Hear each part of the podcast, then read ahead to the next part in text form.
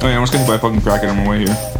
What's that? Almost got hit by like a fucking crackhead. Mike almost got hit by a crackhead on the way. Walking, driving, driving. driving, both.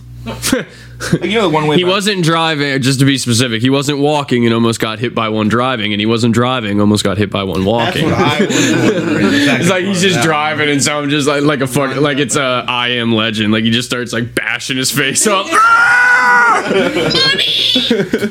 But I was going down that one way by Wise's there, and you know how there's like the one way coming from like by the car dealership, and they're like that's a one way coming from like uh, Hangar Nine. Yeah. Like they were coming out of like by the stop sign at Hangar Nine, and I was going down. They didn't see me. I guess I don't know. They're like halfway out to the intersection by the time I get my car stopped. Like we were pretty close. It was a good thing I had like pulled out from the side and wasn't going very fast or anything. Totally their fault though, right? Oh yeah, I mean if they would have hit me, but like I don't have another car or anything. No, like, but- that's what happened to me last time. It was totally their fault, but I still got fucked out of a car. It's a sad day. I mean, you get hit by a crackhead, and the system isn't even there for you.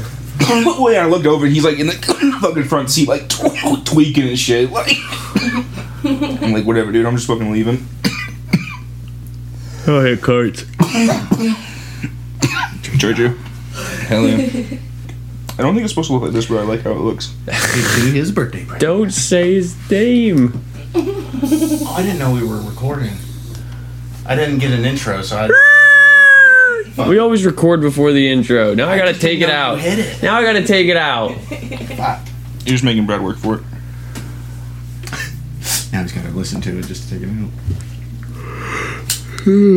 Sorry, I gotta release one still this weekend. This is a birthday episode. It is your birthday. You know, I was thinking, in 30 years, I don't think we've ever gotten each other anything for our birthdays. We have not. I mean, back in the day, we probably got each other drugs, but Probably. that's neither here nor there. Happy birthday. You old Two. 32. You old fuck. I know. Feel it every day now. I probably have more gray hairs than you, though, buddy. I don't know. They came out the woodwork once I got this haircut, I promise. See, I think mine get hidden when my hair's short. Plus, you have really black hair. They just pop out. I'm good for now. Uh, episode 49 too. Episode 40. It's, I don't know what episode it is at this point. Oh, it's 49. Is it? Mike knows. I mean, I've written news story. I just added them and put them out. Is it? Three more. Full year's worth. I was, I was thinking, what? But Yeah, but the schedule's been a little bit off and stuff like that. I'm not doing. We'll have to do something special for our 50th. yeah, I mean, we started January of last year, so But yeah, we definitely at the year when we when we were at a year when I first released the first episode, we were at like 30 some. Oh, shit. So I missed some weeks. I'm sorry. It's all right. It's our first year. Uh, Caleb said he wants to come to the next one. Does he? Yep. Well, that's our 50th, so we'll Have have to, we'll have to plan something something wild. Do a game. Something. I'll do something.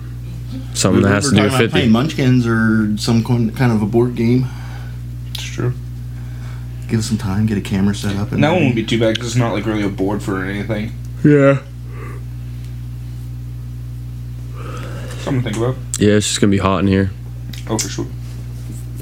Yeah, that'll be fucking summertime. I'm already hot in here. I just turned that bitch off.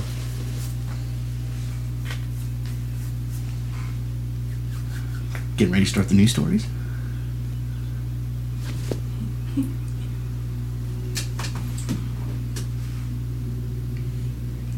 What?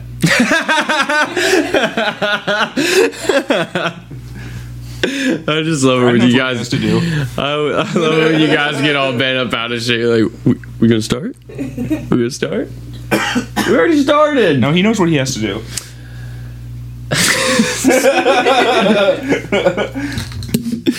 Mike's gonna turn this around on me. I see. But it's another good episode of Room to Talk. I'm Bud Walker. Mike McCloskey. Brian. Grandma. Grandma's back. Hey, Grandma. We couldn't get a Seth. Fucking baby dick bitched out, so we lost a Seth, lost a baby dick. We gained a grandma. Baby Dick's having tummy time. Baby dick is having tummy time. Wait, so did Seth get a new job or a new position? A new job. New job. He was in in like his field, so not working at like What was he doing? uh oh my god, first quality. Okay. I just couldn't think of the name for a second. Making tampons. I think he said he got switched to like a harness line or something, where he was like making harnesses. Oh. Yeah, exciting. just didn't like it. The 12 hour shift. I mean, it's fucking dog water, bro.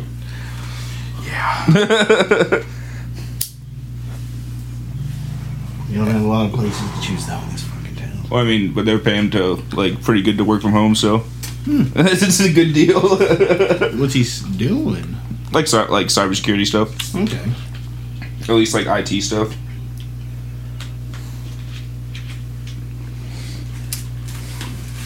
Motherfuckers. Motherfuckers in your IT jobs. Yeah. Just try not to work. Hmm? Just try not to work. If I can get paid not to work, that'd be awesome. At the very least, just have to come like unplug something and plug it back in. Did you try this? No? Oh. My mom was telling me that's what like she's like the go-to person for the IT people at like her office that she works at because they like call her if they need something done because she has like a pretty good handle on like computers and stuff like that. Mm-hmm. Like she's worked with them forever, and so like she'll do like all like the simple shit like over the phone for them, so they don't have to drive like two three hours out to the thing. Hmm. and then they're like hook her up with like the newest stuff they get. Like if they get like a new laptop or something, they send it to her. Here you go. Thanks. yeah. You want to get into our first news story? Let's get into it. Well, we didn't even fucking. We didn't even talk about what we were doing today. We just. Sure. You want to talk about it? No, you can. Okay. Our first news story. episode 49 or whatever the fuck episode it is is Peaky Blinders part 3. We're going to finish up the series. Yep, finally. Fucking seasons 4, 5 and 6. I'm going to ruin it for you fuckers, but there's no way that this episode's coming out before it comes out on Netflix, so no one's gonna get me. I don't feel bad anyway because it came out in the UK, so fuck y'all. If you were fucking ri- VPN, motherfucker. yeah, if you were good internet fucking detectives, you'd already fucking seen it and you'd be like me. But fuck you. We're going over it. We're saying it because I fucking loved it. Mike, did you like it? yeah, it was good. I think I like the earlier seasons better, but it's still good. Yeah, but I, I mean, it's like still it's good, but like it's just like Yeah. comparing like good yeah, to great. Yeah, like for me, it's like how do you wrap up? How do you finish something? Yeah. that's like everyone loves it. How do you make it end? And everyone still loves it. You know what I mean? It's like it's always gonna be worse at the end, but it's like I get emotional. I'm like, fuck, man, this show's. What am I gonna Gotta watch? invest into something. I've been watching this Johnny Depp Amber Heard trial at fucking work, and I just like I'm upset. Today I forgot it only goes Monday through Thursday, and I'm like I'm like on fucking YouTube, Facebook, like where the fuck's it at? Like what? I want to see this bitch slip up. Dude, this shit's crazy. I know. Shit's fucking crazy, man, and I love it. Mm-hmm. I'm gonna have to find another trial. That's it. Yes, I have to find another Never gonna celebrity. be another trial as entertaining as this one. I don't know. I'm gonna have to see if they fucking filmed any other like celebrity trials out. There's got to be some. There's got to be some. I don't think any are gonna be as good as this one. This is fucking amazing. I love it. I don't give a fuck, man. It's awesome. We- What's crazy is some people like if you tell me that that woman was beat in the face by a grown ass man With all the rings that he wears, as hard as he could and all so many know- times that she lost count. And you're telling me that the pictures she developed of those are fucking her face are br- fuck you. Fuck you and everything about you. Because that's fucking disrespectful to women who actually got their asses beat. That's all sorry that's a bad way to put it but like i, I and i did and someone said it in work and i fucking brought up a pic i showed him a picture of rihanna and what she actually yeah, like. because because I show them to him and I'm like, look at that, and she's like, yeah, well, and I'm like, yeah, well, Chris Brown was driving a car when he did that. He was driving a car with one hand and shoving her face up against the fucking window and then punching her. And then he was like, and he's like, "Oh, you done it now, bitch. You wait till we get home. I'm beating your fucking ass." Like This is just cra- a fucking warm up. yeah, and you're telling me that Johnny Depp fucking whooped her, and it's like, oh, it's like so disrespectful. The fucking lies, trying to say that's like, mark on her cheek. dude, the test. She's testified to say like all the cops said that there was no marks on her face when they came during that one incident, and then she tested. She goes up there. She's like, I I know that they said that they didn't consider my face injured. And it's like, no, They said you had no injuries. literally said you have no no injuries. The house isn't wrecked. Yeah, I don't know why they're saying that. Like it's it's it's fucking. and The only other thing I can think of too is that she's like, she's trying to make a like a I don't want to say rags to riches because it's not like that. She's already rich, but like a not anymore. She can't. pay the like no donations. like a rock bottom case. Like there's so much footage of her of her act of her actually lying and being crazy that she's trying to like make the comeback is like okay if she loses i'm a crazy bitch. I fucking i have this mental illness blah blah blah blah blah. I need help. that's her that's gonna be her i need help. I, it's gonna be a plea call or some shit like that because it's like it's so unfathomable some of the shit that's going on like I love when she's like, he slapped me across the face, and then I turned around to look at him. Yeah. he's like I walked away from him. He slapped me across the face, and I turned around. I said, "Johnny, you just hit me." It's like, aren't you supposed to be facing someone like when they're Naughty, you? naughty. Oh my god! And Camille, Camille Vasquez, Johnny's lawyer. I, the whole fucking internet thinks that they're dating because I think the internet's stupid. I mean, fuck it, whatever. He might be fucking her. I don't care. She's fucking. She's bomb, yo. There's lawyers All online that keep saying they're like, yo, if she doesn't get a partnership out of this, like they're like, yo, you need to partner with. The, like she needs to be on your fucking name, like. They said something like, if you don't get a partnership out of this, just quit. They're like, just start your own firm. You'll get plenty of cases after this. Like, this is just so like, like this woman, like, her, her dollar fucking amount just went to the fucking roof over this Question case. to Amber, fucking uh the. So Johnny got you the role in Aquaman 2, right? And like it threw her off because she's just like, "Excuse me." Yeah. Excuse me. Like, no, I got you that. that role, right? No. Like, you're not. You should. auditioned and got it. It's like you shouldn't be surprised. He literally testified to it like two weeks ago. it's like, how do you think she got Aquaman, sir? Yeah. like, don't get me wrong. I'm not saying like again. I think I've said this before in other episodes where we've talked about this. It's like I'm not saying that like he's completely right. yeah.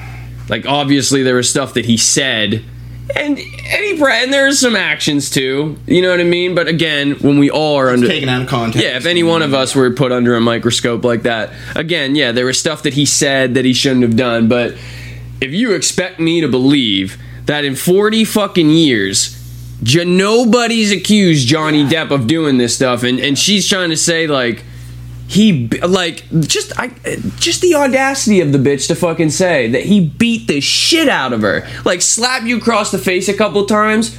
I believe that with the marks that you had on your face. But you're literally saying that he, he ripped, he grabbed you by the hair and ripped clumps of hair out of your head, and it was like, and the picture of the hair that they have, literally like, there's a clump. There, I don't even want to say clump because it's not a clump. There's like a thing of like blonde hair on the ground, and in the picture, there's a finger pointing to it, and the clump of hair is on, is like the same size as an index finger. It's not a clump, of- like a Like hand. you brushing your fucking hair and Yeah, loose hair. It was just it's just so ridiculous. And then she showed like about like she had bruises on bruises and and like where her hair was ripped out on her scalp, and it was just like same thing. It was just like, no, I don't see anything. You're fucking crazy. Like all of her friends too have like tried to say like, oh yeah, I saw marks on her, and they're like, did you ever see Johnny hit her? It's like, No. no. It's like, but he's a monster, isn't he? Oh, there's another one too. She's like, she's like, is this the knife that you gifted Johnny Depp? She's like, yeah. She's like, so this is the knife that you gave to the man who was hitting you. like it was like, and they also say that too. They're like, so your testimony, you claim that a woman scared for her life because her husband's beating her Get her- gifts him a, a huge knife Yeah. with with the inscription "Until Death." it's like, like, you think that's a good? That's your testimony here. Here's his murder weapon. She even says that she's like, I certainly didn't think he was gonna stab me with it, and it was just like, Why wouldn't you? Yep. If he beats the shit out of you, if he grabs you by the hair and hits you with all these rings on his fucking, it, like if he's a monster, why wouldn't you fucking expect him to stab you with it? Like, I just love the recording of "Go ahead, tell the world that I, jumped Yeah. Depp, was Um, yeah. man, was beaten Yeah. by a woman." yeah, tell him it was a fair fight. tell him it was a fair fight. I don't know, man. Oh, It's definitely a big old spectacle, and people make fun of me all the time for watching it. But I love it. I don't give a shit. This is real life soap opera shit. This is fucking real This life is the guiding best light. television. For real, it's real. Yeah. It makes you feel. It makes me fucking feel like in my little hole here that you know life ain't that bad. I also like. No one's shitting on my bed. At least you're not getting sued. If anybody shits on my yeah, if anybody shits on my bed, it's me. or next. No, he still hasn't. I did like how she was like saying that she was using that makeup to cover up her bruises or something, and the company was like, "We didn't even make that makeup then." The only thing that sucks is that the jury, like, like all the stuff that we see on the internet, like they, yeah. they can't see.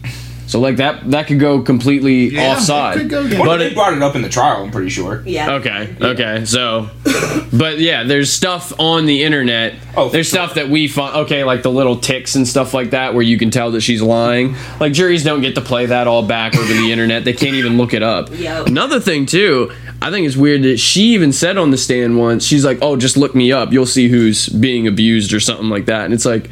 You can't tell the jury to fucking go do research and stuff like that. I, there's a bunch of times. Right There's times where she hasn't answered questions where she just like keep where she insists on not answering the question correctly and like they have to like go up and talk about it and then you know they continue with the questioning and it's like I don't know how she hasn't been held into contempt There- like I, unless, unless they literally were directed to like Johnny said maybe they told like yo like just let her go literally just let her She's go. just the one because making that's I think yeah. bad. I see a bunch of comments down. It's like why do they even let this like what are they doing? And it's like the more she blabs and just keeps adding little tidbits here and there about oh this oh oh and then this. Oh like the Kate Moss thing. They're, that's the big thing about the internet now is they think that they're going to bring Kate Moss in on to testify that Johnny never touched her.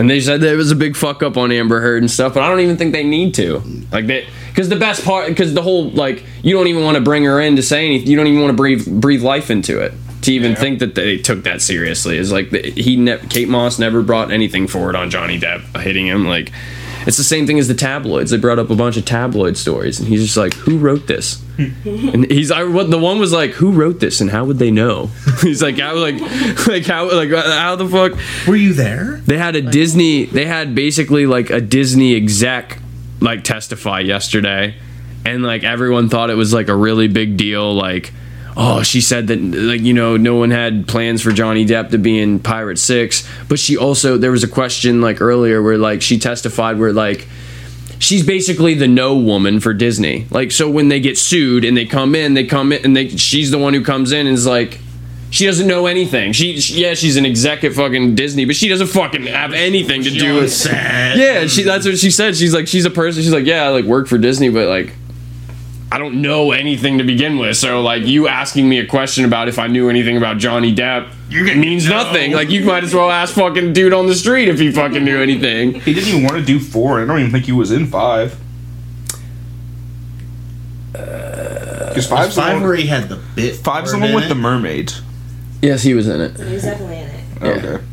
It was uh, Will. T- it was yeah. It was Will Turner and Elizabeth Swann who weren't in it, and then he comes back for the last one, and you do see them. I thought the mermaid was the last one. No, the mermaid. The mermaid's a separate one, and then they come back for another one where Will's son is like who Jack's fucking with. I didn't, I didn't And- know and- he made that one. Yeah, and Will I, is I didn't even know that Will. happened. Well, Will still has the Dutchman. It stopped. He He took took being three. Really, it was good. Yeah, for them, but it's like, but Will Turner takes over for Davy Jones, and he has Yeah. the Dutchman. So that's the whole thing. Is like, I think is if I'm remembering correctly, his son wants to save him. He wants to meet him and stuff like that, and then eventually at the end of the movie, you do get to see like That Will Turner, vaguely and familiar. yeah, Yeah. and then you get to see like him and Elizabeth Swann get together and like fuck on an island, you know. Once every 13 years or whatever. Yeah, something like one. Yeah, something like that. Whenever he can fucking step on land. Something. Yeah. But then there's also talks of fucking pirates. There's still talks of Pirate Six. well, it's already coming out, and that's why that got brought up in the trial too. Is they won't bring Disney basically accused Johnny before the trial. I mean, He everyone did. Well, you gotta. He had a trial in the UK where he sued. He sued uh, basically a prominent local newspaper who literally called him a wife beater. And when he lost the trial, the judge was quoted as saying that the Sun was like everything they said was genuine. Like basically, it was all right. So they, they have all the same fact. Like over in the UK, they allow more hearsay than what we do. You know what I mean? Like you see all those objections that they're calling to of like, yo, mm-hmm. you can't just come in here and like you, you went through hours of fucking deposition over here telling us about what the fuck happened. You can't just show up here and start fucking, oh, now I remember. Like, that's not how it fucking works, bitch. Like, and same, you can't just bring someone up here that has no credibility and has no, like, I don't know. It's just they, I've looked in a lot and they said in the UK they do allow for a lot more hearsay. So that's why they brought it over here to the US too. But yeah, they, they literally labeled him a wife beater. Like over in that culture, yeah. during all gonna- this. Well, This is years- this is a couple years ago. but like That's why. That's where it all something. comes out because Yeah. Johnny's lawyer at the time, after everything, he like he's given information to like online journalists and stuff like that. He came. He leaked like a he leaked a certain audio file. I don't know which one it was, but one of the audio files he leaked, and basically he came out with a statement just saying that like yo she's a liar. Like she's used this whole like domestic violence abuse thing like as a sword and shield against Johnny Depp and it's not gonna fucking work. So basically when Amber Heard is like countersuing him for defamation what he's really doing is is countersuing based on the fact that his old lawyer made a statement representing him. You know what I'm saying so like that's not even his team of lawyers that are sitting there right now because his lawyer just testified yesterday too. They brought him on the stand then and fucking huh? Was that the guy yeah, and they fucked up royally, dude. Like they asked it. They basically like they asked him if he. I think it was like if he had a list of people. Like if he knew people who were like witnesses to like shit that happened that like he knew people that knew Johnny did nothing. Like he had a I think he has a list of witnesses basically where he where like all these people know that Johnny like did her nothing. saying this happened at this time. He's Yeah, got but you can't. can say that. But they're people that couldn't be subpoenaed to courts and stuff like that. Or it's some, basically they fucked up, and he just like ate it. You know what I mean? It was like perfect for Johnny's team for him to just be like, yes. I can yeah, I have plenty of people that can s- say they didn't see anything on this fucking woman at all. Like, I kept hearing that that lawyer's lawyer tell him like, "I advise you not to answer this." Like, that's a something like yeah, dude. He ba- he barely even answered any questions too, because based off of the of uh, a right to client personnel cli- Yeah. like, attorney-client privilege. So they were just like they'd ask a question. Is like I would advise the uh, the witness not to answer that statement based off this. Then they'd ask another question that was like the same thing except worded differently. They'd be like, I would advise the same, and he'd be like, I accept.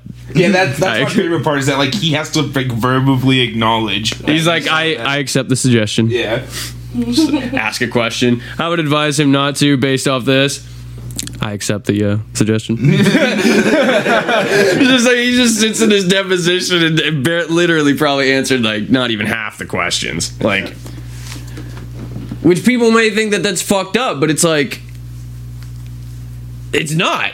Like, there's so many things that you can twist behind closed doors that people talk about. You may think that that's like, oh, well, he probably admitted to it, blah, blah, blah, blah, blah. Well, if you think that, imagine what this fucking Amber Heard bitch has been saying to her fucking attorneys Yeah. behind, like, You need that. Yeah. At least the way our justice system works. yeah, you can't, like, that's the very first thing, especially if you're a public defender. They're going to be like, did you do it?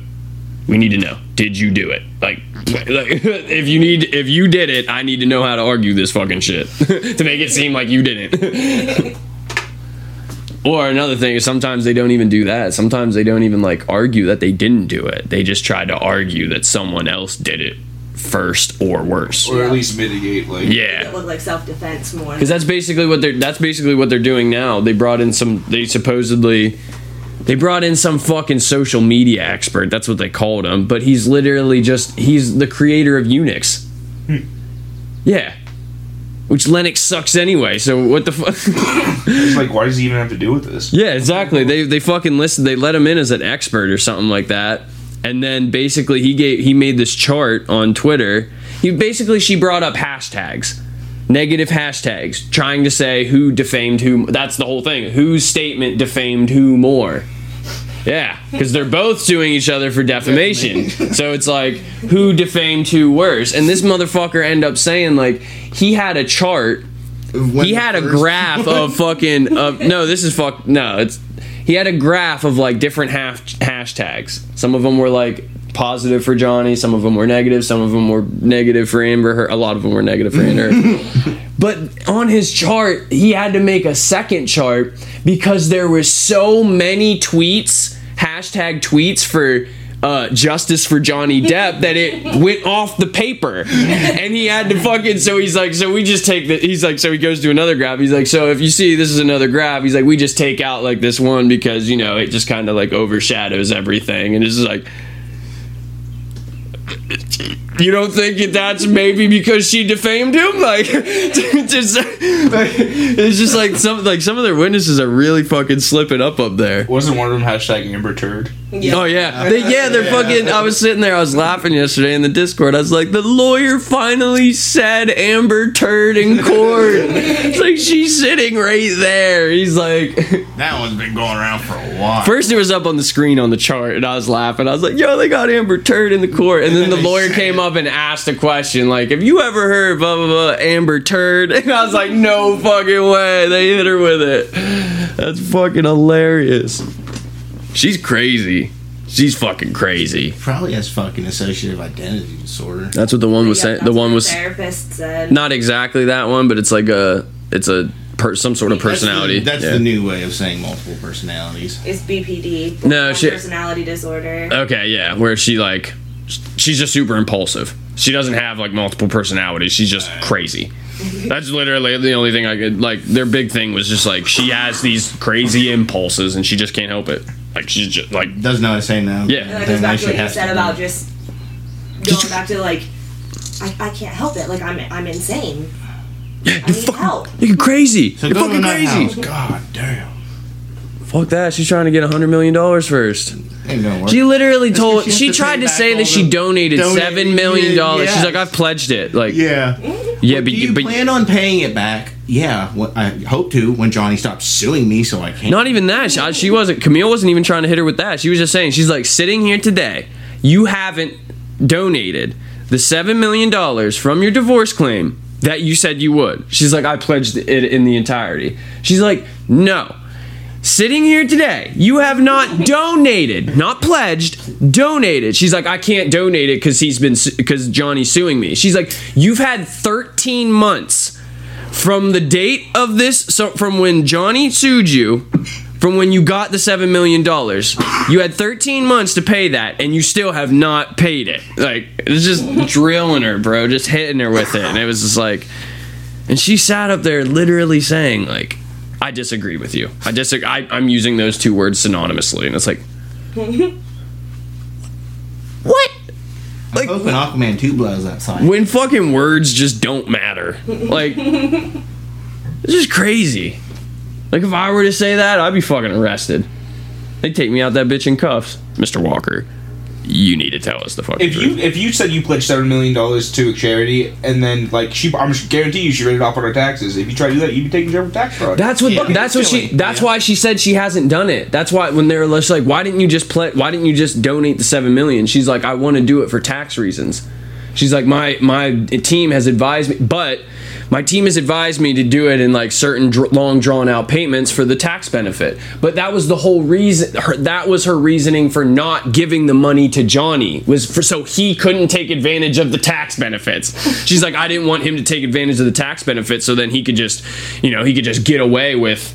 With you know trying to get off with charity, he could basically with the money that he earned. yeah, she was gonna. Yeah, she was supposed to get. to. She was supposed to pledge seven million dollars. So her argument is that since she was gonna pledge seven, if she would have let him do it on his own, he could have pledged fourteen, and then Oh, he would have got a big. forbid. Yeah, but yeah, and then she turns it around and, and literally says like, okay, well, why didn't you donate the seven million dollars when he gave it to you? Then he's like, oh well, I want to take advantage of the tax benefit. It's like, Because I'm trying to commit tax fraud. She also she also slipped up and like while she was arguing with her about the pledge donate thing, she also said she's like that's how do she's like that's how donations are made. And I was just thinking, like, if I was in that courtroom, I'd be like, "Yeah, you rich fucks always say you're gonna do it, and you never do." like what? Like, And then still write. yeah, you just pledge it, and then you just fucking don't do anything. Someone tried to argue with me once, and you can't write off donations, and I was like, "Shut the, please get out." right there, I was like, "Please like- get out of the Discord." It's like, just please leave. Like, I can't listen to you anymore. I can't remember who it was, but I was like, "Shut up, please." I mean, you've never done your taxes without telling me. you've never done your taxes. it's fucking What wild. was that? What was that Don't noise? Oh, slide sounded like you fucking like knocked over an angry duck or something. All right, let's hit these news articles. now I'm talking about Mrs. Grumpy. 40 minutes in. So there's not really much to say about this first one, but we got the videos for it. Mm-hmm. Okay. So a woman in her underwear chases an eagle away from goose while breastfeeding. Jeez. it's, There's a lot of that. it's fucking wild. Why? Was it a pet goose? Yeah, it's a pet goose. Oh. Uh, well, her uh, her caption on TikTok said, "We have lost three chickens in the last week. From what I was told, was eagles, which I believed hawks were preying on them. But watch Frankie, our female goose, get taken. Mama bear mid breastfeeding, protect her sweet Frankie. Officially living at a zoo. Hashtag nature. So was it a hawk or an eagle? It's a fucking bald eagle, bro. Okay. You might as well full screen it. Oh shit.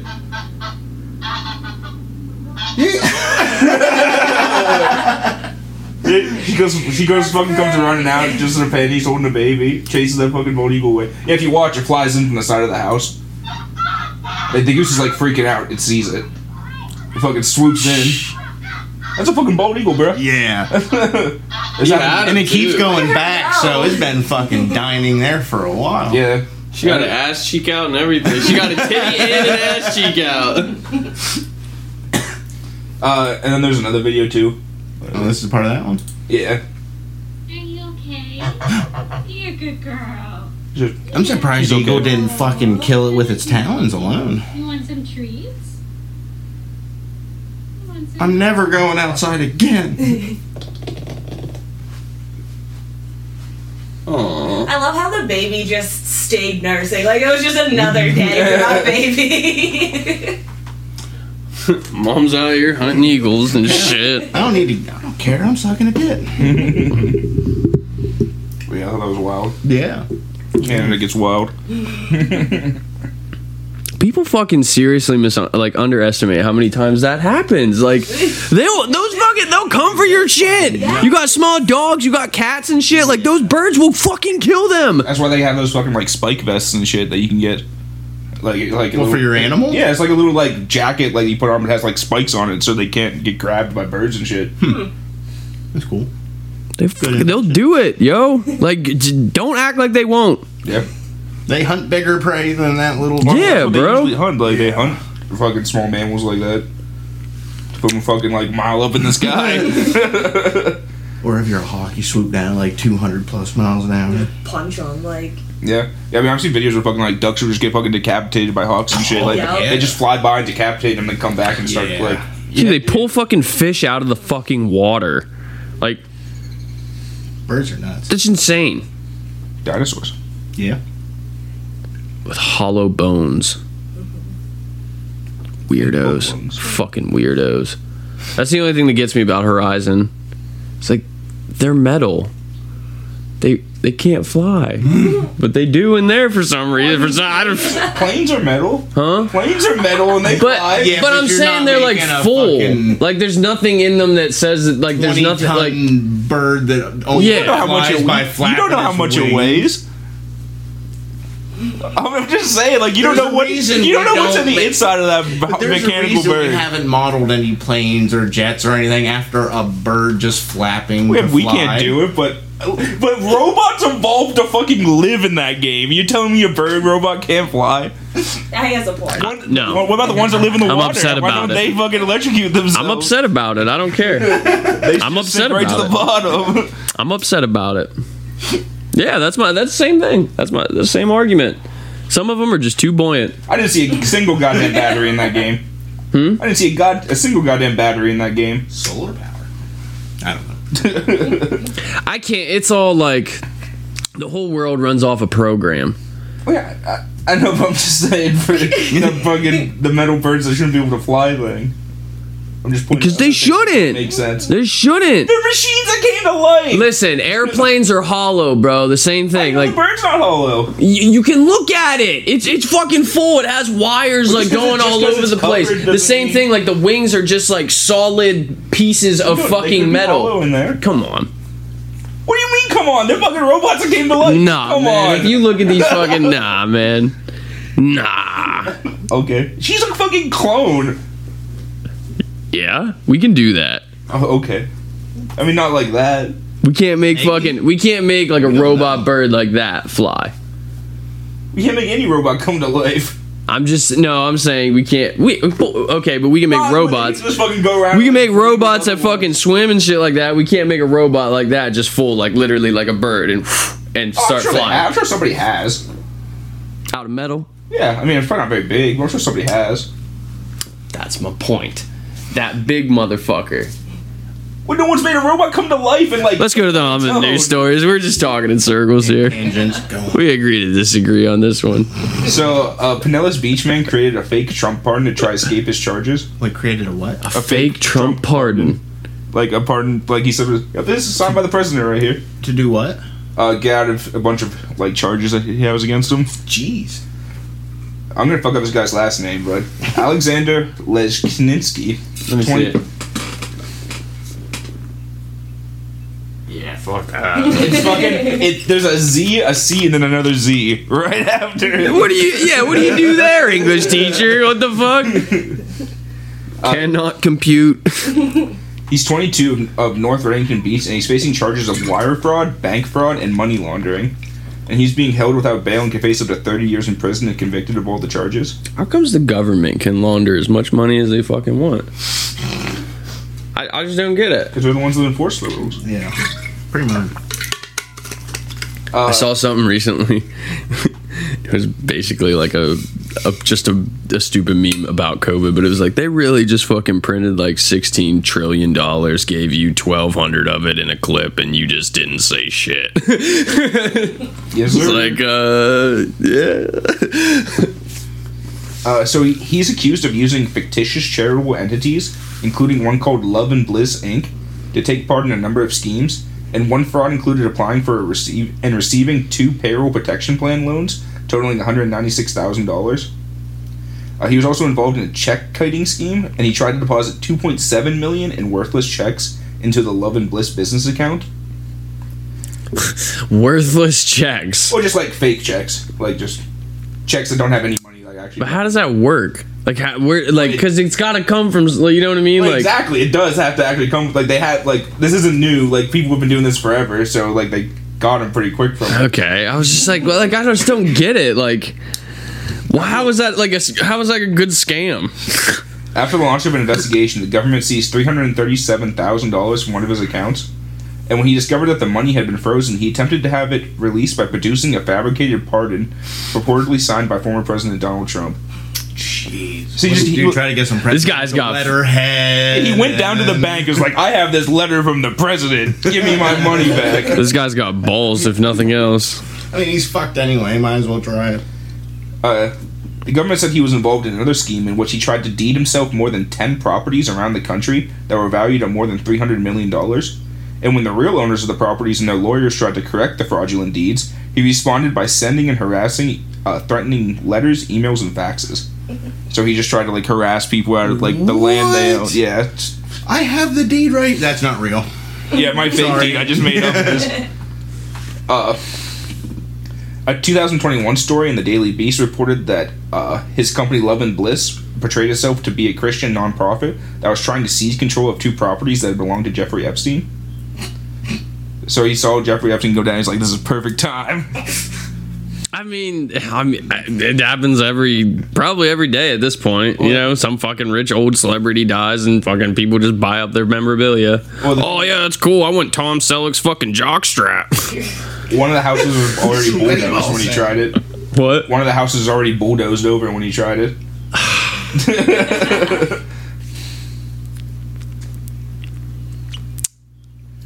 I, I just like keep going down to the bank with a signed letter by the president. Give me my money back. A fake sign letter Yeah, by the fake signed letter by the president. Say how much time he's facing. Uh, up to thirty years if he they convict him on everything. Oh, they're going to. The government gets so touchy. The government cares like will fuck you harder for taking their money than it will for you fucking kids. That's why you don't steal from banks or the federal government. You steal from people. Banks steal from you every fucking day. Why you don't put your money in a bank?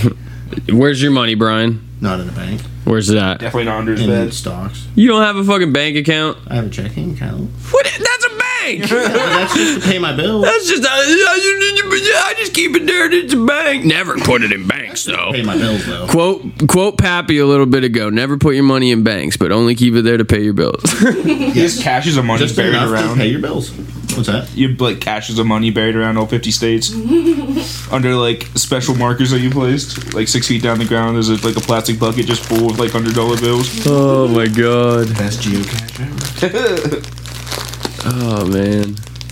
So, uh, a child porn investigation reveals Arby's worker peeing in milkshakes.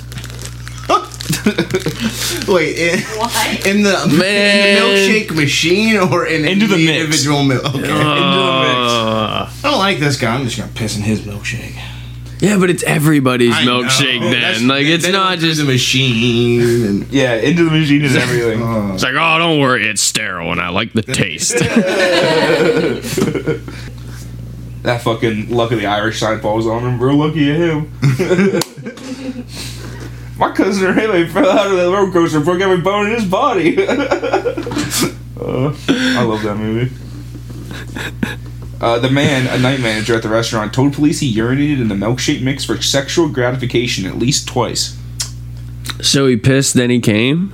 It- it- I think the yeah that yeah. just pissing into the fucking milkshake mix at Arby's. I'm having one. uh, Why was he the only one? Was he the only one working? Like who? Who was there? police found no indication that Arby's or other employees were aware of the incidents. What? So He was I'm taking the thinking- bag of mix into the back. Well, yeah, he, he might have been opening. He could have been an opening no, man. he was the The night night manager. manager. So a closing for the next day. Just No, no, no, I think he just went to like the fridge or something and just like pissed into it. And, okay. Like- okay. Because like at Burger King, like we keep them in the fridge. They had like that lid you just pop Yeah. off. You could pop it back on if you wanted to. Yeah, you're right.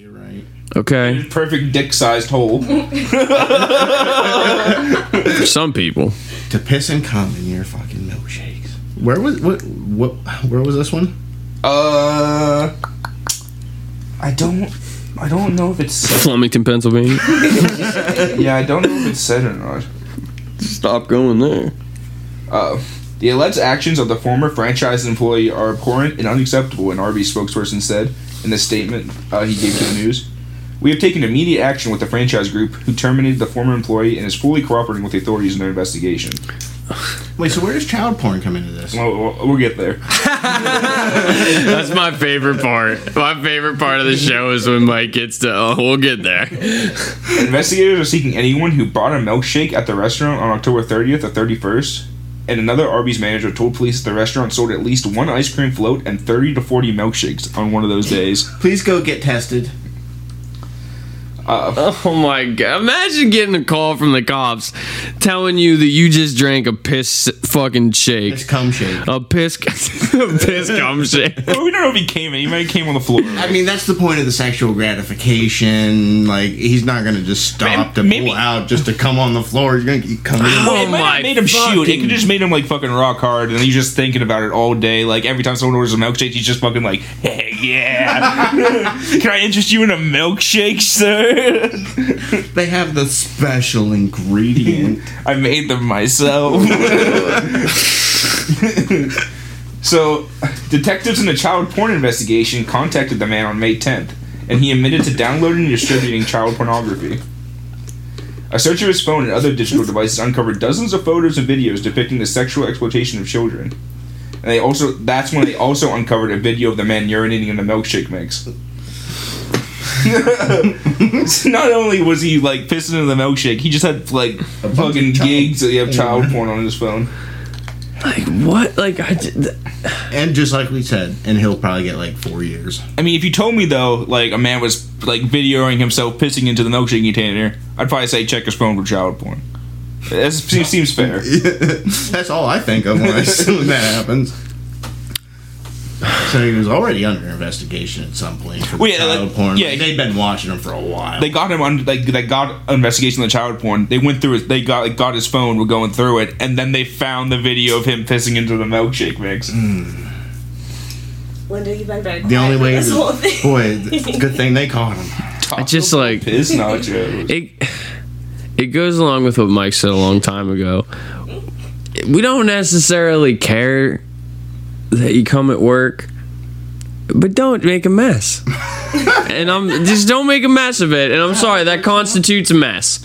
You might not have had to clean it up, but someone did, and I, that's just not. It's not cool, man. I If you like really need to run, run out or something, like just go to the bathroom, just take care of it. You know, just clean it up after yourself. I get it. We're there. Yeah, I understand. Just don't come on the toilet seat. Just Yeah. don't make a mess, Or man. if you do, just clean it up. Like, I, like I, it's a public bathroom. I know things have happened to that toilet seat. I just don't want to see it. like yeah, like don't want to clean it, don't want to see it. Like Yeah. just take care of your business and, and, Like, I and know get horrible out. things have happened here. I just don't want to be visually reminded of them. While I'm trying. yeah, exactly. It's like it's my place of business. I like I use this toilet regularly. Like You're your most vulnerable. I just don't want to see it. That's just not cool, man. I still fucking love that hot, hot pocket hobgoblin got so upset about that. He was so flustered Oh what? When they said that he Oh, was the one that came on the accused him, toilet seat. Oh, We got another good story here. Uh, another not totally not fucked up one. So, uh, a Bay Area cop was charged with masturbating in front of a family during a domestic violence call. you're really on these ones, aren't you? It's crazy that they all happen around the same time. I see them. I just can't pass them up. Like, Yeah, they're an interesting read.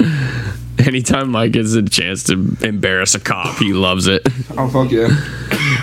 I was watching videos yesterday of just cops getting beat up. it was really cathartic. I'm not gonna lie. I mean, it was You one- got a cathart. Just for reference, we'd watch videos of any person getting beat up Yeah. for a long time, so we're not prejudiced. I was just in, like I was just mood watching cops like instigate fights and then get beat up for it. It just felt good. it felt really good. Uh, so the Santa Clara Santa Clara County District Attorney's Office has charged Matthew Dominguez, 32, with a misdemeanor indecent exposure after responding to a restraining order call on the evening of April 21st. The unidentified individual whose family put a domestic violence restraining order against him had allegedly violated the order and was at the family's home. The mother, identified in the statement as Mrs. S, the father, Mr. A, and their 23 year old daughter called the police. The fuck is this? They wanted to be anonymous. Yeah, they didn't want their names out there. Dominguez and two other officers arrived at the scene, with the former taking the lead investigative role per the statement. Dominguez began the investigation by talking to the daughter. Officer Dominguez took interest in her and continued to interact almost exclusively with her, the statement read. After she gave the op- officer a plausible location, Dominguez allegedly ordered the other two officers to conduct the search, where he milled around the home. According, uh, he managed to keep the daughter in view of his body-worn camera at all times. And then the daughter then asked Dominguez about her brother's uh, GPS monitor, which they and Mrs. S, the mother, went to retrieve together. After Dominguez was handed the monitor, the mother alleged that Dominguez unzipped his pants and began rubbing his crotch. The daughter also allegedly witnessed this. Which is just like, it's just wild. Like, you're just gonna start just. the boldness, you know? Just, what? Later, the daughter went into the kitchen to get her mother a glass of water. Dominguez allegedly followed her into the kitchen. As he turned around to face Mrs. S, she saw Officer Dominguez's penis outside of his pants fully exposed, the statement read. A mother and daughter then went to find Mr. A, the father, and then called an uncle who was near the scene. When Mr. A returned to the kitchen, he saw Officer Dominguez facing out of the kitchen with his erect penis in his left hand and his right hand on the counter. What was Southpaw? This is so fucking. So, okay, The so. officer, the responding officer, is the one who had his dick out. Yes, yes. Yes. The, the cop came to got got called, came to the place, saw the daughter, was like, "I like that," and just started fucking Beating his dick. just fucking beating it. Okay, just making. Once again, don't care if you're in the car. And you know, maybe clean it up before the next patrol people get in there, but not in the home of the people. That's a mess, dude. You don't think anybody else is gonna fucking say anything? That's a mess. You can't make a mess when you do this. You're on Like, like an active call. Like you're not just waiting around for something to happen. Like, you're actively like doing something. How did you get a job as a police officer? They fucking take anyone, bro. They You have to pass. They- That needs to be a question. murder You have to people. They pass literally fucking murder people in psych. cold blood. Go to a next town over and it's like, hey, we give me a job? Sure, buddy, come on in. They need that to be a question. Would you ever masturbate in the home of a domestic violence call, sir? I need to know officer. right now. I need to know. It probably fucking is, and if they answer yes, they get the job. Jesus. Uh, and so you saw him facing out, direct penis in his hand. Sorry, little recap. Why is catches that? Uh, so then, yeah, they saw him in the kitchen, and after then, Mr. A left the house. After a few minutes later, Dominguez allegedly left and went back to work. So it took him a few minutes to finish up. Of course. Uh, the district attorney said this: the charged behavior is beyond disturbing. Law enforcement officers responding to our homes to help crime victims, not terrorizing, traumatizing, cre- and create new victims. I also laughed when I read that because. Uh, this is not the first misconduct incident within the past month involving San Jose police. An officer invested in the kin- kidnapping of a three-month-old Brandon S- Seller was the fuck? allegedly drunk during the investigation, tipping off an FBI agent at the scene. And Dominguez is just on administrative leave following the incident, waiting for the court case, obviously. So he jacks off his own house and gets a paid vacation. It might be unpaid. Eh, probably not. Cop unions usually don't work like that. the fuck up. I mean, it's true.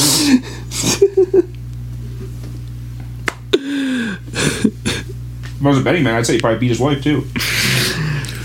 Forty percent of them do. Oh my god. It's just a fact. it's just there's a study. Like there's studies been done out there. Forty percent of police officers domestic like cause domestic violence. Mike just has this tirade right now. He's just fucking like, yo, I'm fucking hammering this home right now.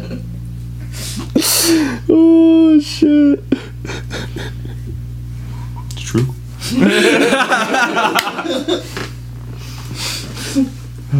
Do you have any more videos? Oh yeah, there's a one at the very end I'm saving because it's it's a banger. Let me tell you. Oh. It's not really what we see. It's, it's, a, it's more mostly just a voice clip, but it's a banger. uh, we got a couple more though before we get there. So, man charged with wife's murder wins Republican town primary from jail. Wait, say that one again.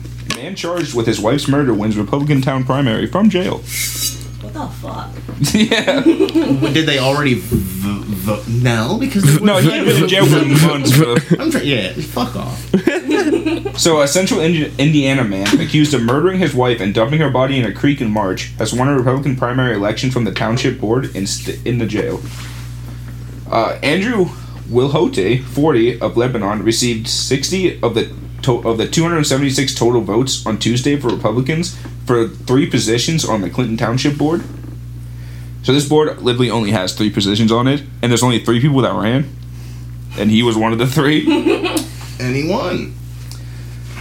Uh, he was arrested in late March with the connection of the death of 41 year old Elizabeth Nikki Wilhoite, uh, whom the authorities suspect was killed by a blow from a gallon sized concrete flower pot.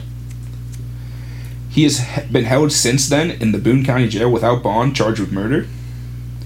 And uh, Indiana police allege that he uh, struck her in the head with a blunt object, knocking her out. He then put her in a vehicle and drove to a creek a few miles from their home and dumped her body there after uh, dropping it from a bridge.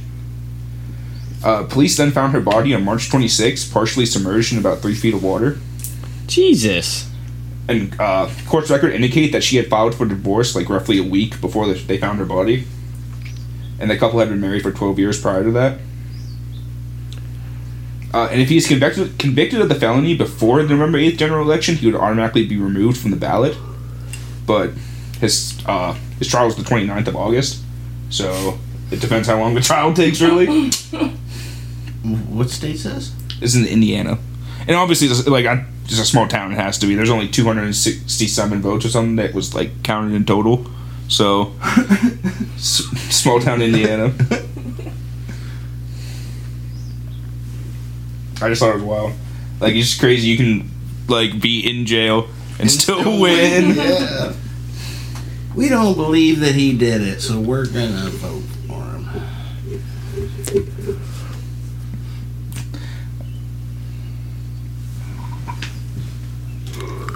So, uh, we have the last one now, which I thought you said we had a couple more. I thought we did, but I lied. Executive decisions. no, I I just lied. I, I thought there was more, but it was not. Oh wait, don't play it. Well, people calling me gay. People call me gay. Uh, having sex with women is gay, says white nationalist who praises involuntary celibacy. Involuntary. Yeah. How is it involuntary? Well, because women don't want to sleep with him, so he's mad That's his about fault. it. Yeah, exactly. but he's mad about it. when? White nationalist live streamer Nick Fuentes learned on leaned on his homophobia as an excuse for why the young man is apparently having difficulty attracting women. He discussed being an incel or involuntary celibate on his video podcast. He complained about people calling me gay because I've never had a girlfriend. And then he said, I think if anything, it makes me less gay. If anything, it makes me not gay as opposed to less gay. Not that there's any not that there's any gay, but it makes me not gay. That Sounds pretty quote. gay, bro. I'm gonna say like. You can play this is the like the clip of him saying all this. What people calling me gay because I've never had a girlfriend. I think if anything, if anything, it makes me less gay. If anything, it makes me not gay, as opposed to less gay. Not that there's any gay, but it makes me not gay. well, because think about it this way. You know, a gay person, gay people do date girls all the time. Real. And when I said on Elijah Schaffer show, when they said, "Have you ever been in a romantic relationship? Have you ever had sex with a girl?" and I said no. If you name searched me on Twitter, as I always do, all these gay people are coming out and saying, "I've had more girlfriends than Nick. I've I've had sex with more girls than Nick." so, like I said last week, not only is not only is that thinking flawed, but actually it's the reverse. That actually makes me really more heterosexual than anybody. If, if we're being if we're really being honest, Yeah, we're being honest.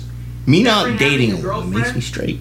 never having sex with a woman really makes you more heterosexual because honestly, dating women is gay. having sex with women is gay. And having sex with men is gay. And that you know, it's really it's all gay. And if you want to know the Just wait, just wait. the only really straight heterosexual position is to be an asexual incel. That's it. So that's all there is. Being a MGTOW asexual incel is really the straightest position that you can have. So you. Ha- having sex in itself is gay, I think. I think that uh, it's really a gay act to begin with. Think about it this way what's gayer than being like, I need cuddles, I need kisses, oh, I need, I need the. So it's all very, it's all very sus to me. I need to spend time with a woman. That's a little sus. a little bit sus. It's a little sus. So I think, I think really, I think really, I'm like, you know, the straightest guy. Having sex with women is gay. If we're being honest.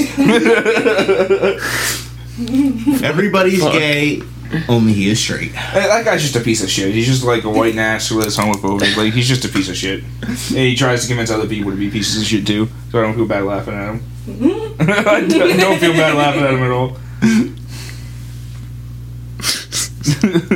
He wants other people to not have sex like him. Yeah, pretty much. Like that's Yeah, he's just he's an incel. Sorry He's, that- just sorry that you can't get Like that yeah, he's, that's what he's, he's like all these gay people were saying that they had more sex with women than me. Like, mm-hmm. like incels believe that like the government should give them mandated girl. yeah, dude, I'm not even fucking kidding. Like that's what these people believe. Because yeah, it's just wild. so he has like a, a good following. I'm assuming. A decent bit, yeah. Like he Oh, he makes a living off it? doing shit like this. Yeah, Like he just goes around like to fucking places, gives speeches, like does his video podcast and shit. God, I hope that was a live speech and he Oh, it was a in live front of stream. a crowd. Yeah, it was. A, I mean, it was a live stream. Mm. So, if we're being totally honest, having sex with women is gay. You're all gay. Only I'm straight. I love that little half chair spin and the actual finger pointing. Wait, I saw that video and I was like, we got, we, I gotta have that on there. That's the fucking finale. Yeah, well, that's gonna be the last one we do. I need a bucket. I, mean, I think y'all broke Linda today. Got some doozies on here, but these ones I just couldn't fathom. Apparently, Having sex with women is kind of sus. it's a little A stuff. little sus. having sex with women is gay. Having sex, Having sex with men is gay. It's all really just gay to me. Honestly, me not having sex with any women, I'm the straightest of us all. it's fucking, it's wild. And like, okay, I feel like he's the person that's just like pushing shit to make the money and like to be the asshole kind of deal. But there are people actually out there that like believe that shit. Yeah. Yeah. That aren't so vocal about it. Good on you. Good on you. It's kind of sus.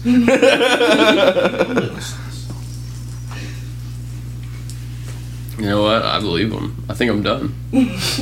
We're all gay. You can tell your So girlfriend there's that, to right? it. Yeah. Sorry, babe. Babe, we're It's gay. kind of sus. Can't be doing this anymore. it's a little sus. It's not even cuddles. I'm not trying to be gay out here. yeah. Oh my god, who needs cuddles and kisses? Jesus Christ. Kind of sus. Man, you should have ended on something else. Like, sorry, I don't know. Oh, which one? Officer Mendez or No, I thought it was the perfect one to end on. Fuck Chris me Chan up. video comes out in a couple days. You ready? Hmm? New Chris Chan video comes out in a couple Oh days. my god, I'm not I went. I went home and finished the episode after we talked about it. Oh, other you did. yeah, I did. Okay, so the last episode, were you here for the last one? yeah. Yeah, so the last episode we fucking not the last last episode, but one of the last recordings we had, we fucking went over Chris Chan and Jesus fuck. Yeah, how's that going now? How was the rest of the episode?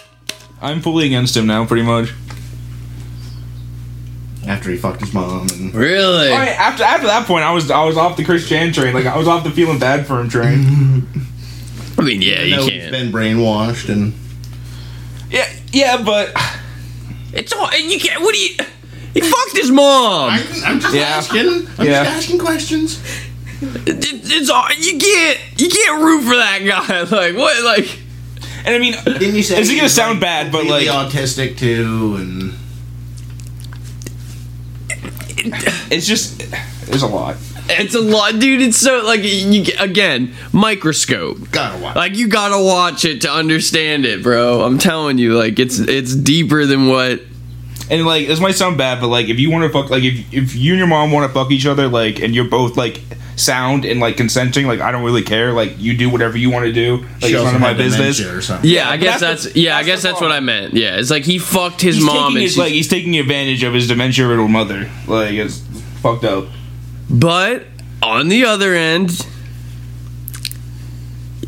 he's probably fucking mentally fucked up himself. Yes, but he's the more mentally stable of the two now for sure. But what's By a that, long but shot, He bro. thinks that By a a fu- really She's mean? gone, dude. She I is- get that she's he's- a fucking walking corpse. I get it, but he thinks that a new fucking cartoon dimension is gonna start taking over this this one, and and we're all gonna fucking merge with it. Like, That's true. you know, she might fucking believe in something else too, but like, I don't. Who's more sound? Nah, man, the lights on, but no one's home. Just because he has more vocabulary? Is that what you're basing this off of? I don't. He It can doesn't even of seem like she can take care of but at the herself, bro. Like it doesn't even seem like she can go to the bathroom. Like that's like the point she's at. Like Damn. That's um, that's just terrible. Yeah. So you gotta stop talking about it. This isn't what I meant by. You should have ended it on a better one. You, brought But you were proud that you finished the episode. Oh yeah, I, I'm gonna watch them. I'm invested. I'm anything, I'm invested. because he's in jail now, right? Right. Yeah, not in the videos, but in real life, he's in jail. I had to stop watching a while. I, Yeah. I still only think I'm in like episode 30 or something like that. 63's coming out. Yeah. no, I might be up in the 40s. I just couldn't stop. I just, I just, Just it's like a fucking train wreck. You just can't look away, bro. It is. It's literally. That's exactly what. It's literally like a train wreck. Because You can't look away. every like the next thing that happens every time is just so fucking It wild. just gets more and more. It's just never expected. Yeah, and then you realize that you're 30 fucking hours deep in Well, this it's shit. like what you're saying with Amber, the Amber Heard trial. Like it's real life. Like these Yeah. things happen. Yes. Like all this is documented. Like there's a video and like audio and everything. and you're just like, documented. yeah. And by the time you get 30 hours into it, you're just like, yo, this isn't even scripted. Like, this these people just live this. Like, they just woke up and their life was like this. Like, They're there's going to people. work. They're like doing stuff. They're probably raising their kids. you know? Yeah. and they're getting online like, ah, fuck you, Christian. Time to troll. yeah. yeah, dude. Oh yeah, yeah. It's exactly like that. That's a good point. It's wild. then like his house burns down and people were like rifling through the shit like in the house and stuff like that. Like All right, all right. We gotta fucking Mike. We gotta dial it in. Me and you gotta finish this fucking series up. We gotta actually do it this time. Season what? Four, five, six. Four, five, and six of Peaky Blinders. man, Tommy's hella sus. He has sex with a lot of women. Tommy. Tommy's pretty gay. Yeah, he's hella gay, Tommy's pretty hella, hella gay, man. Oh man. Oh. Well, shit. Where we left him off. It's even a plot point in season six. Him fucking a girl. Just a little sus. Yeah, we'll get there. I was gonna say, I was gonna say something, but I was like, fuck it. We'll wait till we'll wait to drop that bombshell later. Um, but yeah, we left him off with the Russians. He uh, he fucked over the Russians, but then his family got arrested. He's like, I'll make this all alright. here's, all, here's all the money for each of you, but I'm gonna collect it all back now because you're all about to get arrested. the end of season three just has this big like they just like the Russians used him to blow up the train. The fucking so then obviously his family got in trouble for everything that they did. Then but he backstabbed the government officials that were like using him with the Russians. So you know what I mean? They actually legally can fuck with them. And like he does, he like they don't know about this right away and he's just like he pays them all for each fucking job that they fucking do and then they're all just like tried to like leave the room and he's like yeah but the chief constable of birmingham has warrants out for your arrest for sedition and conspiracy to cause explosion and john you too and michael you and polly they got one for you for killing major chester campbell and like basically everyone's just like their their lives are just like ruined now and then he's just like hey don't worry these guys fucked us over, but I, I made a deal with people who are more powerful than them. yeah, I'll get you out. that was pretty much how that And they all just yeah, they all just get taken away in the fucking paddy wagon. And then in season four, what it really comes, it's actually I talked to Mike about this when I realized when I first watched it and I realized what happened. Is like in the beginning you see them all in jail and then they get like they get woken up and they all get basically taken to the noose. Like something something happened and they're you know what I mean, they got brought forward and they're going to the noose and they're all worried and shit.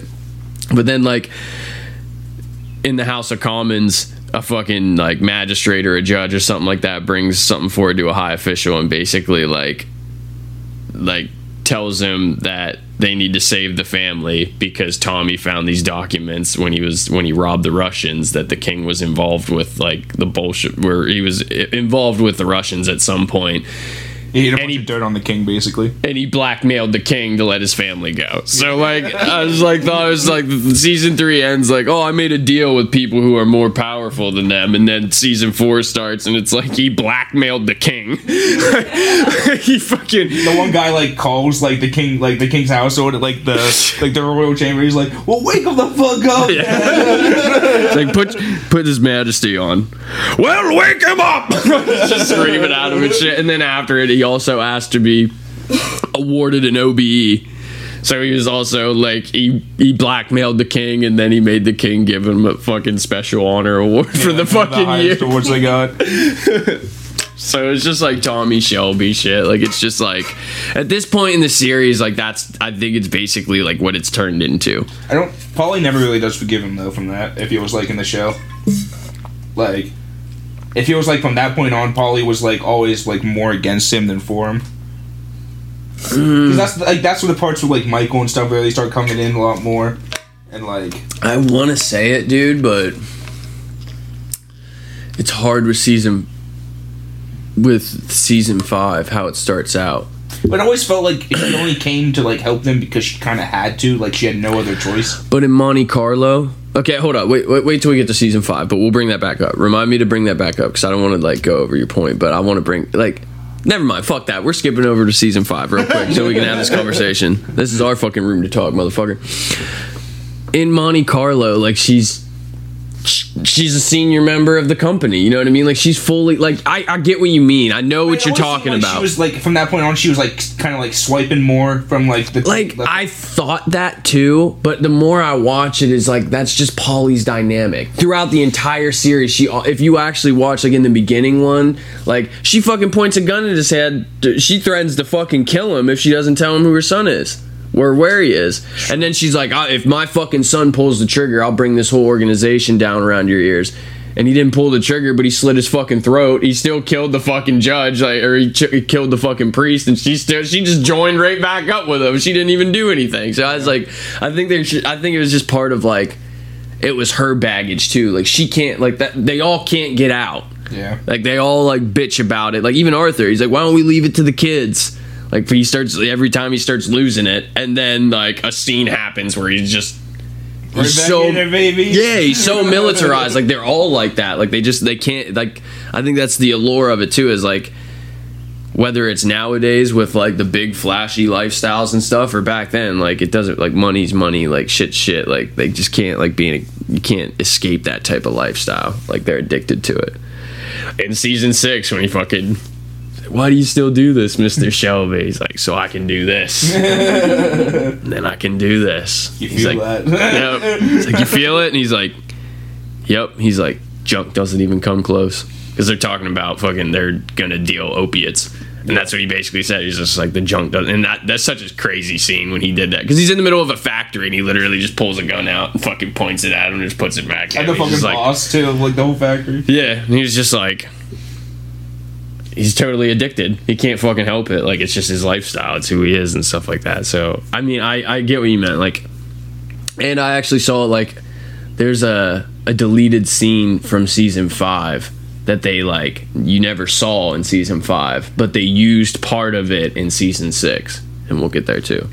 But anyway, by this time he blackmails the fucking king, and the family's basically like nothing at this point. Like they don't. Everyone's separated. Tommy's basically by himself, like just running the company. I think uh,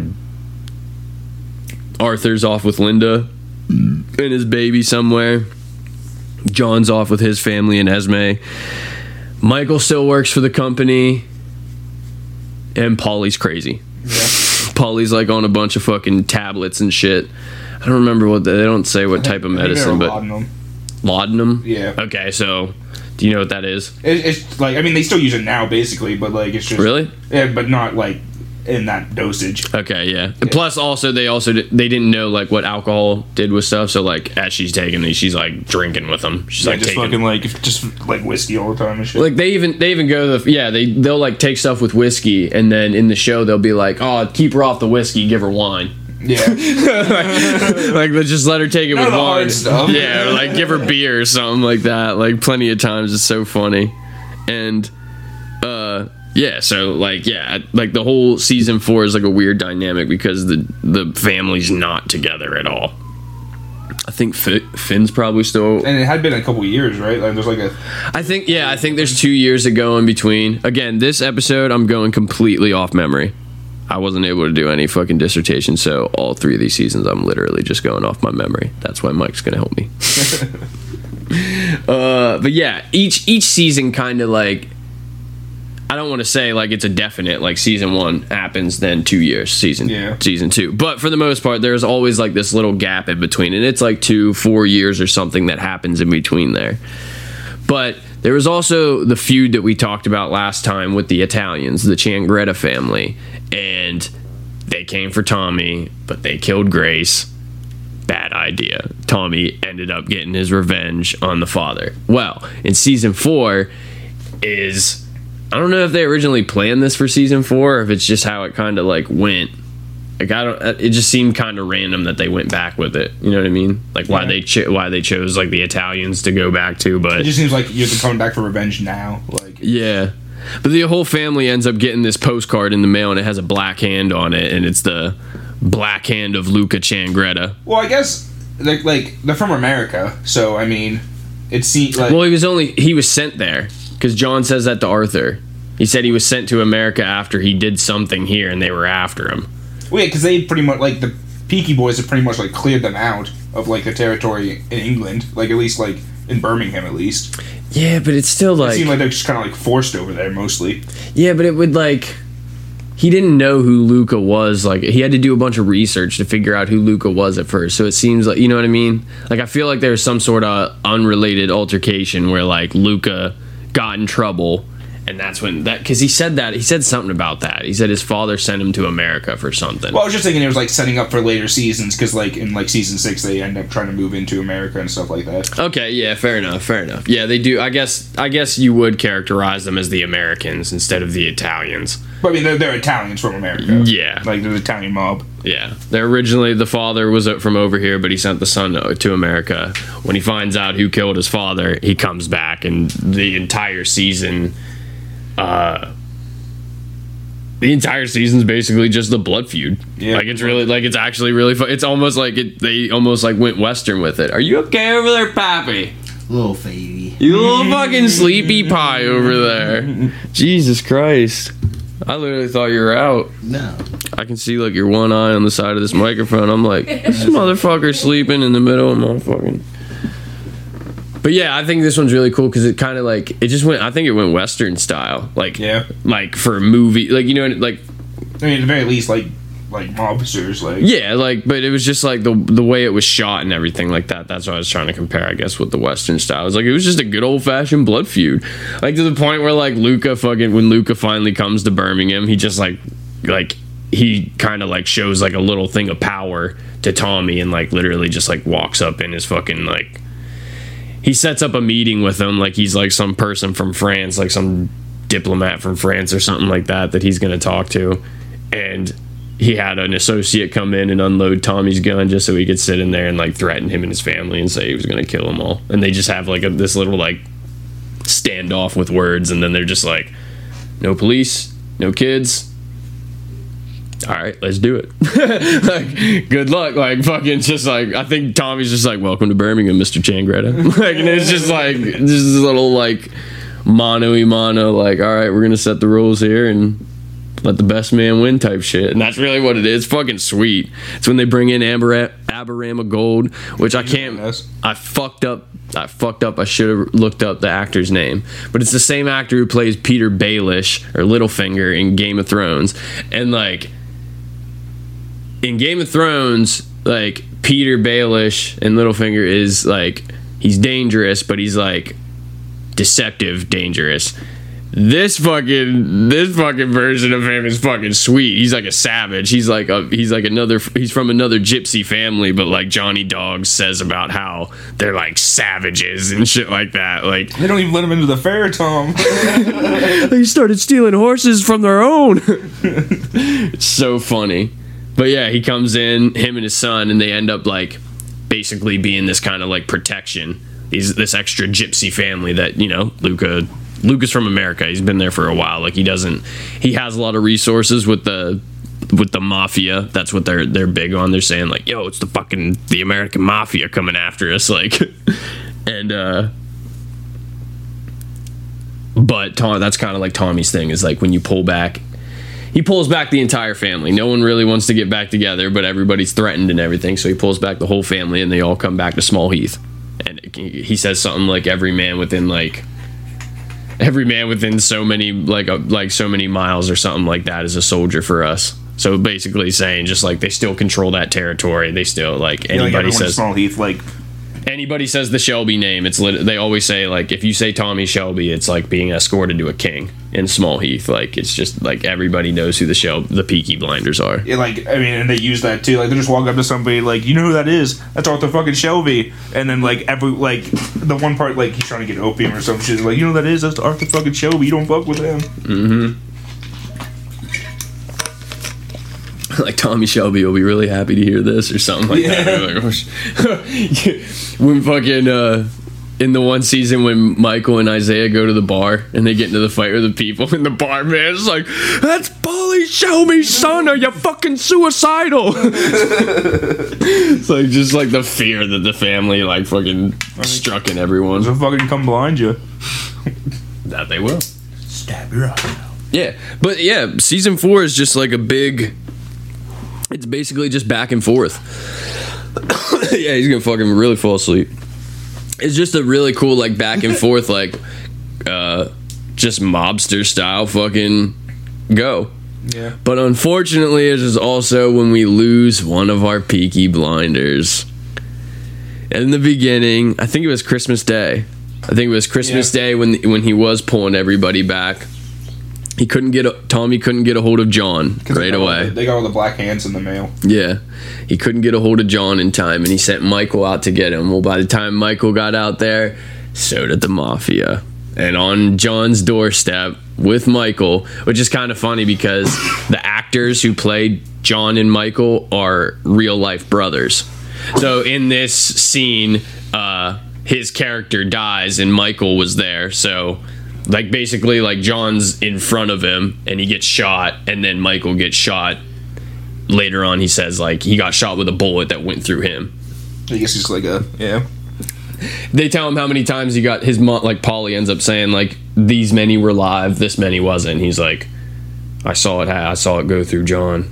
And like you know he's just like going through that memory of like yo i saw john die and everything. But yeah this is the crazy part because like fucking four seasons down and it was like right off the rip like right from the fucking rip like episode fucking one fucking john dies Yeah, they just drive up on like old timey like black town cars, just pull out with like four guys with Tommy guns, just fucking light them up. boom boom boom The American Mafia? Yeah. Yeah. yeah, They just pull up to his fucking front of his house and just fucking laid him up. Oh, you know what they did? They had because it's like you see that guy pulling a cart full of fucking hay, mm-hmm. and then he stops right in front of like the driveway to John's Yep. house and just fucking leaves the cart there and just keeps going. To So, like- as that Well, like to like to block the exit, and then that's when the mob fucking pulls up. Yeah, like they, like so when Michael's going down the road, that's what he's talking about. When Mi- when you like the scene sets up where Michael's driving in this car going down the road to John's house, and as he's driving, just like casually in the shot, you just see this random dude like walking a little And it's like a a one- donkey like with a hay thing. Like a like just like enough for like one person to get by. So like the guy pulls over with the wagon and he goes by and everything like that. You think nothing of it. They're sitting there talking, arguing, and stuff like that. As soon as John pulls up, he's like, "Come on, we gotta go! It's the fucking mafia and shit." And all of a sudden, like the the fucking hay cart stops, and they just like jump over the hay, fucking just like what Mike says, hit them with the Tommy guns. But yeah, we're fucking we're down to two, which really were the only two that really mattered. Again, we talked about how John didn't really have much of a story, so like the He was actor, also like the youngest. Like when it started, he was like the youngest of like the War brothers. yeah. So, because obviously they have Finn and they have Ada and stuff like that, but like obviously Finn didn't go to war. Finn's the younger generation that just. There's one, ep- I think it was in season two or season one.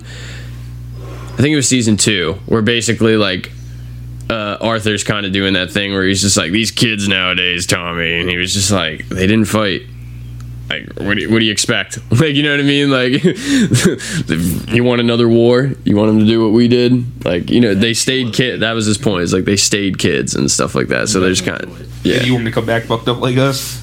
yeah, Well, you said this does take place in between one and two, right? Yeah. yep. Unfortunately, the kid that he was talking about in that doesn't make it very long in the series. he gets killed in jail. Yeah. Poor boy. But yeah, uh Tommy and Changretta go back and forth and Tommy's just really disrespectful because I want because the most fucked up part about this whole thing is when Tommy killed Luca's father, he would like also ordered them to kill his mother too because of just loose ends. Like, you know what I mean? He's not stupid. He knows like she'll she'll go back to the other Italian gangs and be like, "Yo, we killed fucking head honcho. We got to kill him back." And even Luca says that to them eventually. Like he says, like he was fucking right because now my mom's giving me all the dirt on you motherfuckers about from around here. Loose lips. Yeah.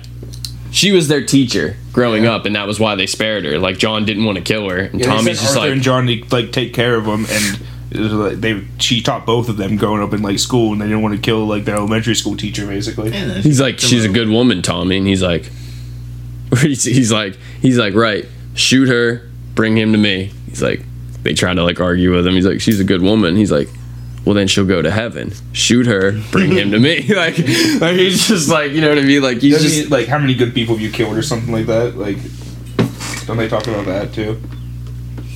in that scene. Yeah, maybe not in that scene.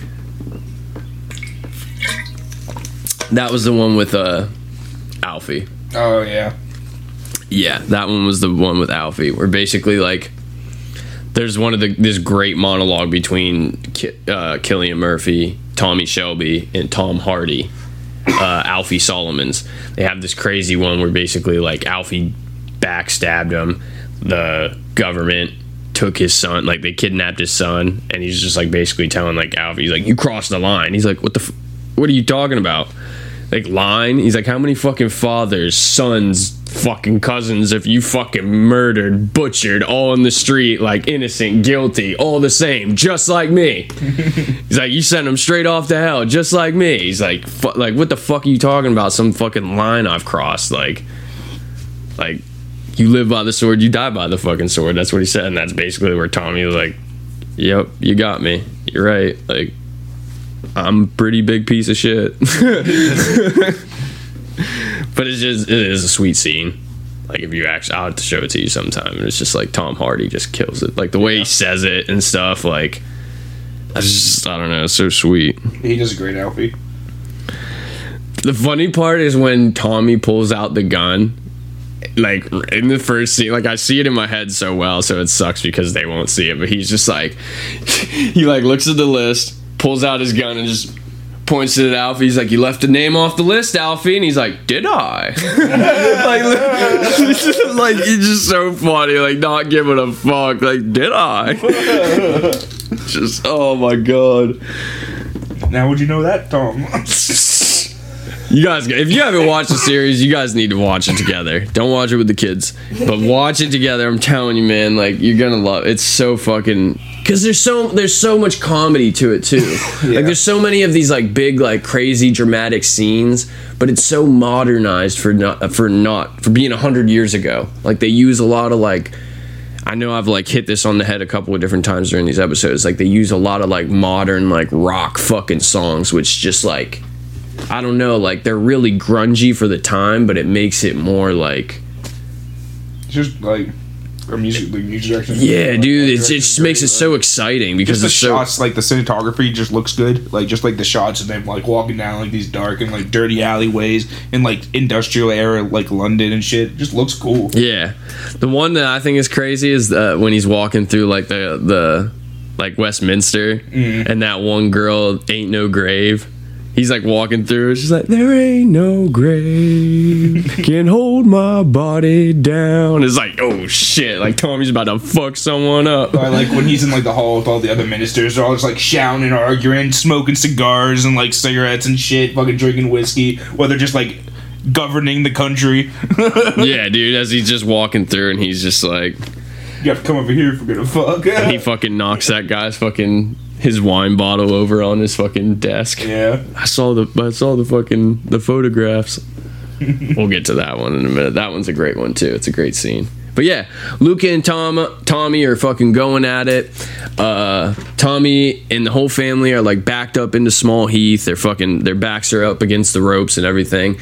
And at the same time, he's still running his business. Like they try to make it seem like he doesn't stand a chance. But what I was getting at is that Mrs. Changretta has a rough time, has a real rough go of it here, right? So the whole feud between them started with her one younger son who was dating Lizzie, and the Peaky Blinders didn't like that, so they offed him. That's where the whole feud started.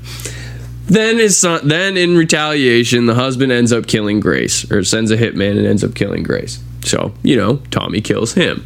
Now the now the other son comes back from America and is trying to kill the entire fucking Shelby family. Well, you're gonna realize that that doesn't go well for him either. he fucking comes like the way that it happens too is like really like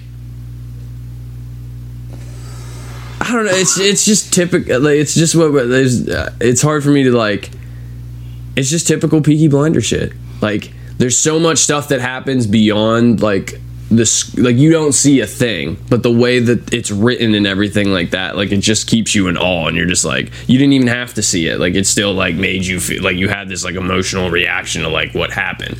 Basically, he's like his uh John's dead like they're all back in their own hometown and tommy basically sets up this like boxing match basically. He wants to make this big like kind of like venture while he's at home and he sets up this boxing match be- between aberama gold's son and one of alfie solomon's nephews or something. I wish i knew that monologue that he says. Oh. i am, am the uncle the promoter and the protector of that god-awful thing that stands before you there.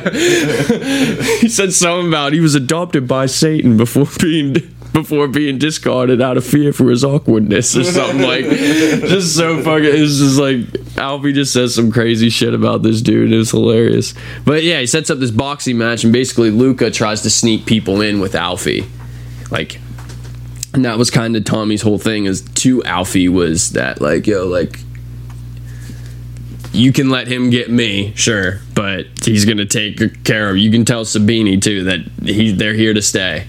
What I thought was really funny is these like these Americans they come over here, they see our copiers are, are unarmed, they love it. I was just thinking, I was just like, yeah, I bet they fucking do. it's like when you're over in America and you got to fight the cops who actually fight back, like who have weapons and can fucking like these type of cops had like fucking Just the bull, the Billy. yeah, like the Billy sticks when they came after you. Now, granted, they came after you in force, and like chief inspectors, like they could be armed and stuff like that. But it's like not like Yeah, if the beat cop doesn't have a gun. yeah.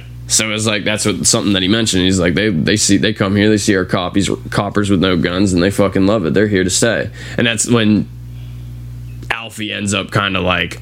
Alfie was like blackmailed and threatened to like kind of double cross Tommy again. And Again. yeah. yeah, he always does. And uh but he ends up giving Tommy the information that kind of helps him. Like as he's sitting in there, he does this like monologue about how he says big fuck small. How And- much they like? They don't want to see it. They like each other. They, They love it. Yeah, yeah. They're in love. They're totally in love. Yeah. Tommy and Alfie are totally in love. I don't that like it's that's what it really came down to is when Tommy ends everything, he's gonna marry settle and marry with Alfie Solomons. Probably. Um, but yeah, he gives him the information to basically he under like Tommy gets the idea of how to like win this thing. But anyway, with the people that Luca does uh sneak into the boxing match, one of them like gets to Arthur, and then two Peaky Blinders are dead. So Tommy's really upset now, and his back's his back's obviously really against the rope again, I'm gonna move back to Mrs. Changretta because she like dips her head in here once. She ends up like meeting up with the family, and the funny part is she's just like, "Who the fuck did you think you were, Mister Shelby?" Basically, they come to terms about like Tommy's just like, "All right, no more killing. Like this will be it." And it's like it's set up basically that like Changretta's coming to like take over everything that they have. Like he won the vendetta, he beat the whole family, you know, and stuff like that. When it comes to the whole family, though, Tommy like flips it back around on him by saying like "big fuck small." He's like, "You're a big fish, but I just needed to find a bigger fish than you." He's like, "You have a big enterprise out in New York." And there's a few families out there that would really love to move into your organization. It's like they can't move against you because that would start a war between the families. But if you were to die in Birmingham in a vendetta with some fucking bookmaker. He's like, they'd be perfectly fine to take over your whole enterprise, buddy. And then Polly, I think the fun, the coolest part was Polly was like, he's like, we also made a couple phone calls to a man in Chicago. He also wants to get into the liquor business in New York. Mm-hmm. His name was Alphonse Capone. it was just cool how they just like at the time they just fucking threw that one in just a little. You don't even get to see him or anything, Yeah. but they said that they talked. He was like, Luca gets all upset. He's like, "You've been talking to that fat fuck." it's just like so it's hilarious that they gave him that nod. And then yeah, and that was basically like Tommy also informed him that like through this blood feud, as they're like kind of like trading shots, killing, you know, he's killing his men. They're trying to kill, you know, they've killed his brothers and everything like that, and trying to kill like the rest of the family. Uh, he tells him he mentions about how like all the Italian like Italian family members that he came back over to America with are now dead, and that the only people that he has working for him are guns for hire to the highest bidder and now they all don't work for him. So it was basically the whole end scene was just like a base, a, a, a huge setup where like they fucking like double crossed him. The merc you hired no longer work for you. And honestly, what it also what it was was Arthur walks in the room and he has a fucking pistol in his hand. He fucking shoots it and he shoots Ch- Changretta to like win it off. And that was basically what it was when they came for Arthur and they tried to kill him. Tommy like used the attempt on his life to make it seem like he was dead, so he could get close enough to Luca to be able to finish off the vendetta and everything, and that's how they spin everything like that. And it was just that it was I don't know the whole like that whole it like as we're getting down, I think it's more like actiony more than writing. Yeah. Like it's more about That like season especially, like there's a lot of like just like gunfights and stuff that go on. Like they run into each other, shit goes down, kind of deal. Some yeah, like Ch- Luca Changretta does something, so Tommy calls Aberama Gold, and Aberama Gold comes out and does something. they use John Funeral for like a setup, and that's how Aberama Gold's introduced. Like they like have the funeral just out in a big open field somewhere. Like they burn the carriage, like they always do in, in uh, like gypsy tradition. And then like fucking Changretta's men like come out and like about to like snipe a couple people, but that's when Aberama Gold comes out of nowhere, just fucking like grabs a guy, just knifes the shit out of him. Yeah. Then his son comes up, finishes the other guy off. and then like they come they come to the funeral like Aberama Gold like they sling the corpses over a horse walk up to the funeral and like yep we'll pay you like 500 for each one or something like that Yep. Uh, you know where to put them The one time where he's like, they try to go after Changretta and he ends up shooting the copper in the arm. yeah. And he's just like he, they, Tommy goes to pay him and he pays him money and he's just like hey we got two. We killed two. And he was just like yeah and you shot a copper. And he's like with intent. It's like with intent. He's like I shot him in the arm. He's like now he's like they got they have a description of the Italians. So now these Italians will all have to go underground we're gypsies we're already underground they don't even know they don't know who the fuck we are and it's just like he's just like pulls back his wallet out, pays him the fucking money. It's just like, yeah I really like Aberama Gold oh man, yeah. But yeah, that was the end of. Well, actually, it's not the end of season because I've been. Uh, I have to mention this. I always forget that it's the end of season four that this happens. But I've been mentioning a lot that Tommy and eventually turns into a politician, and this is where it happens. Tommy, I think he runs his Labor Party. yeah. Think yeah so uh, he ends up like basically he realizes that he's kind of like a good spy. He he's like over his like over this career he like deals with like really high officials and stuff and they basically just have him do dirty work. So he kind of like goes back to the official that he bribed or he blackmailed the king for and he just basically says he's like yo he's like with the influence i have in my area like i could be used to you so well. Like the bullshit like all these communists the fucking uh, socialism was like a big rise in the time. He was just like i'll literally just i'll just get in good with these people and then report back to you on like and then i'll just undermine all these types of shit and that's and the end of season four is him getting voted in like by a, a vast majority like he just like wins easily and he fucking ends up becoming a member of parliament and that's like it's really like it's probably the happiest ending of the whole thing. It's Yeah. actually really weird like how happy the ending is. Like he like wins, he like walks out of the doors. It's all like really light. Like his whole family gets together, walks down the steps. It's like it's some weird presidential shit. I mean they go from like Yeah, yeah, I mean, yeah, when you put the context there. Yeah, this is like when you go from the first one where they're just like doing illegal shit, trying to get like just an on track betting, and now he just blackmailed the king and blackmailed his other cabinet members to become a member of parliament.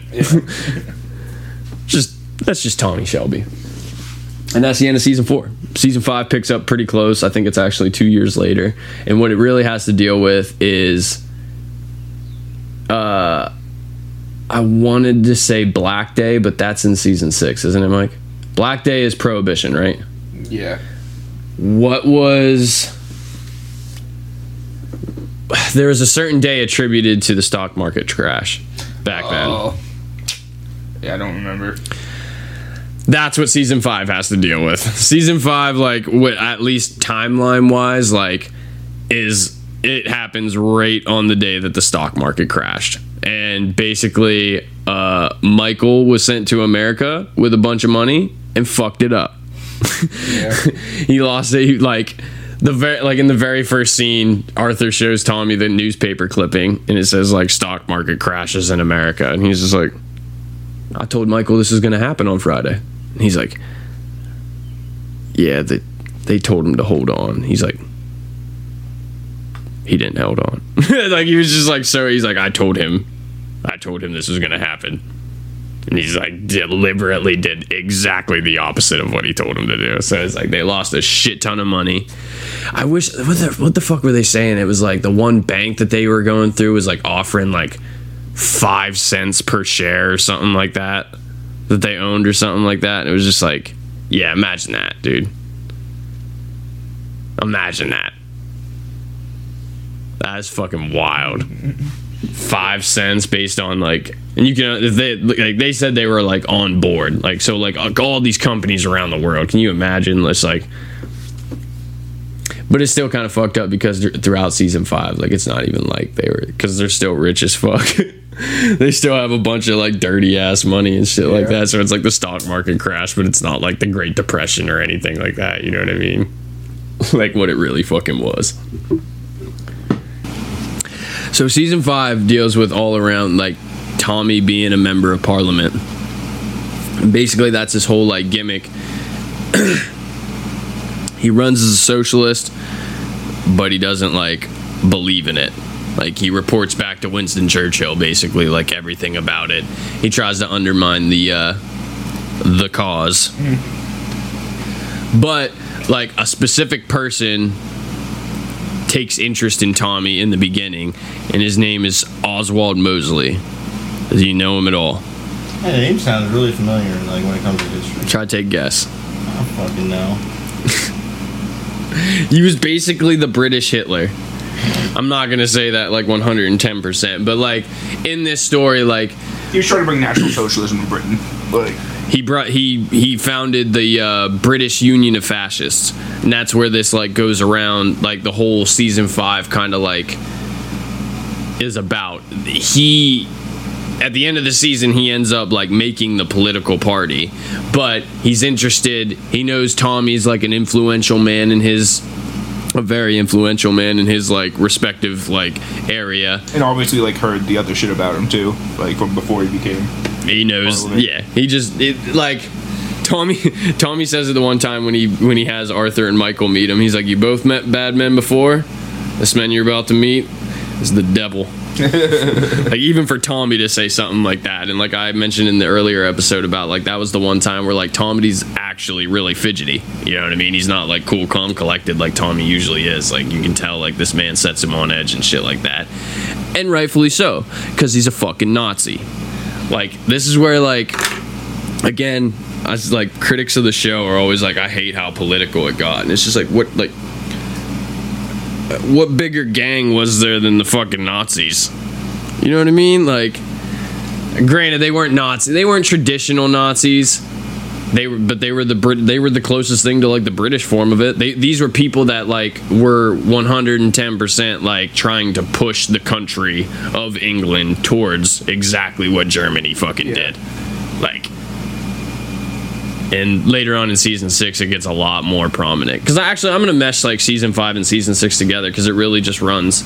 It's kind of like a part two almost. Yeah, like season six when uh, you weren't expecting it until it came out, but once now that me and Mike have both watched through it and stuff like that, it really like even though there is the gap of years that does occur, it really is. It's just basically like season five point two. It it follows with the same antagonist. They add one extra one, follows along with the same antagonist, and it's basically close to the same exact thing. There's just tiny little there's like a feud in there and then little other tiny details it's kind of eventually unimportant because they're really irrelevant Yeah.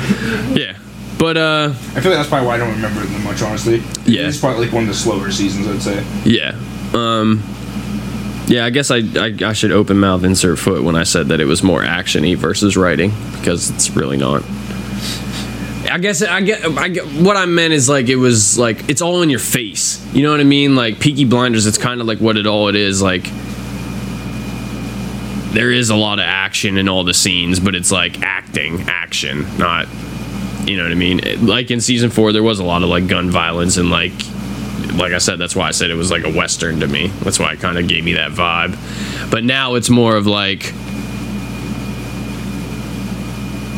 there might not be a bunch of gunfights, but like what's going on in the fucking scene is like so And there's still like gang shit going on, like especially like season six. Like they still have like other like shit going on too. Like not just always like the the, the straight lace stuff. They always have like back alley deals and shit going on too, where they got to send some people rough him up and you know like give this guy some money to do it. If he doesn't do it, rough him up. If he doesn't do that, just take him out. We'll find someone else to do it. That kind of shit. this is kind of a funny part too is like now that he's a member of parliament like they're above the fucking law like they they make that very like clear in the very first episode in the very first episode they like they uh he sends like finn aberama gold and isaiah out on this mission you don't really know what's going on but if you listen throughout the episode you or the next episode or two you end up hearing what goes on. So they go over to this Chinese apartment, they like do this whole infiltration thing and they kill this one dude. And then eventually Finn gets shot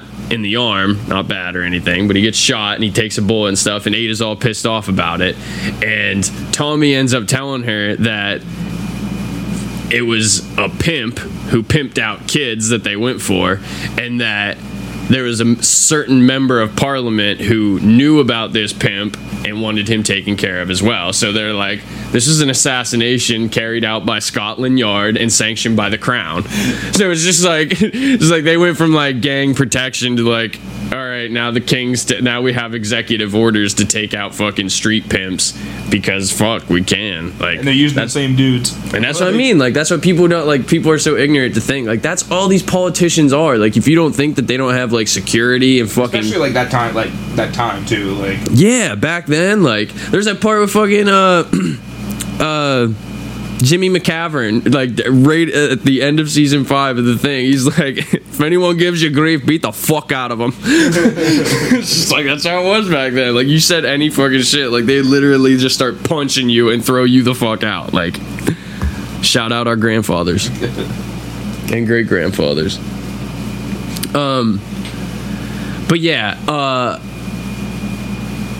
anyway, I'm gonna like the. There's that funny part where I say where he spills that wine on the guy's desk, and that's that's who the guy was. He was the guy who wanted the photographs taken care of from the Oh, Chinese yeah. pimp because he pimped out kids, and that's what he was saying. He's like, he basically like he burns him on the money. He takes care of the pimp. He goes to the guy. He goes to the member of parliament. He's like, "We took care of the guy for you." And he's like, "Oh well, me and my wife had had uh, had a problem with the stock exchange. Here's some of the money. I'll have to get you the rest later." And he basically goes through this really cool monologue where he like makes this he makes this analogy about how this guy like there's a cavalry horse mem- there's a cavalry uh, horseman who joked with him and his comrades who were like stuck in like the trenches for days. And he fucking showed up like days later and he said he joked with them that he was late because he was playing a game of whist or something like that. He's like so i pulled out my webley revolver shot him in his head took his horse and reported him for cowardice. And he's like He's like, when my people carried out their mission, they collected all the photographs and checks and everything that was causing you alarm, and I have them in a safe place. So if by Monday you don't give me the full 50,000 pounds in cash, I will pull your white horse out from under you, Lord Zuckerby. He's just like, how the fuck does a man of privilege, or how the fuck does a man like you get a place of power and privilege? And he's just like, a man like me. He's like, I've seen the photographs, Lord Zuckerby, and just walks away. It was just so, it was just fucking like, it's just Tom. You know what I mean? Like there's scenes where like Tommy just fucking like walks up to a senior member of parliament. And it's just like you're a fucking pedo. Fuck you. Like you ain't gonna do shit to me, Got all bitch. the dirt on you. It says so. Yeah, like he just like he just doesn't give a fuck. He'll blackmail anyone he fucking wants to. And yeah, that's the whole thing. Is like Oswald Mosley wants Tommy for who he is, but Tommy like under is starting to like realize like no matter like throughout this whole series, Tommy's been a bad guy. Like we've established that that they're like kind of like the villains, even though we kind of glorify the whole series. But like now, Tommy's realizing that like there's some like really really bad men out there. Like he does bad things in like kind of like okay, yeah, he killed that Chinese man, but he did it because he's a fucking pedophile. He's a pimp that fucking that sells kids to fucking people. You know what I mean? Like that. Like is that really so bad? Teach their own, but I think the world would be a better place. Has nothing to do with Chinese though. I love Chinese food. Yeah, yeah, the pedo part. Yeah, someone's got to do the fucking dirty work. And uh, throughout season five, it's basically like Tommy's trying to wedge his way in to like get really close to Oswald Mosley, but he's also obviously plotting to kill him because that's just what Tommy does. Tommy can't stop killing people, and uh, everything goes well all the way up till the end, and the whole season between Michael and his new wife and uh you know I mean members of parliament like the government like Tommy really can't figure out who backstabbed him in the uh in the 5th season but the assassination attempt on Mosley doesn't work and Tommy's like basically I don't really know if he's well, no, yeah, he's he's kind of done because you've seen it now. I totally forget. Sometimes I forget that you saw it, but uh, in the beginning of season six, er, at the end of season five, like he's so like upset that his plan didn't fucking work and he doesn't know who the fuck thwarted his fucking plan that he's like just like walking out in his field with his fucking gun to his head. And then season six start where he's like the same thing where he's like walking through the field and he fucking shoots him like he goes to shoot himself. But then his wife comes out and tells him that Ar- that his brother like Arthur took all of his bullets out of his gun because he fucking knew that he was gonna he was going crazy and shit. So it's just like But he's, she's like, I heard the click, Tommy. Like, it's like, you're I know fuck- you pull the trigger. yeah, he's like you're a fucking coward.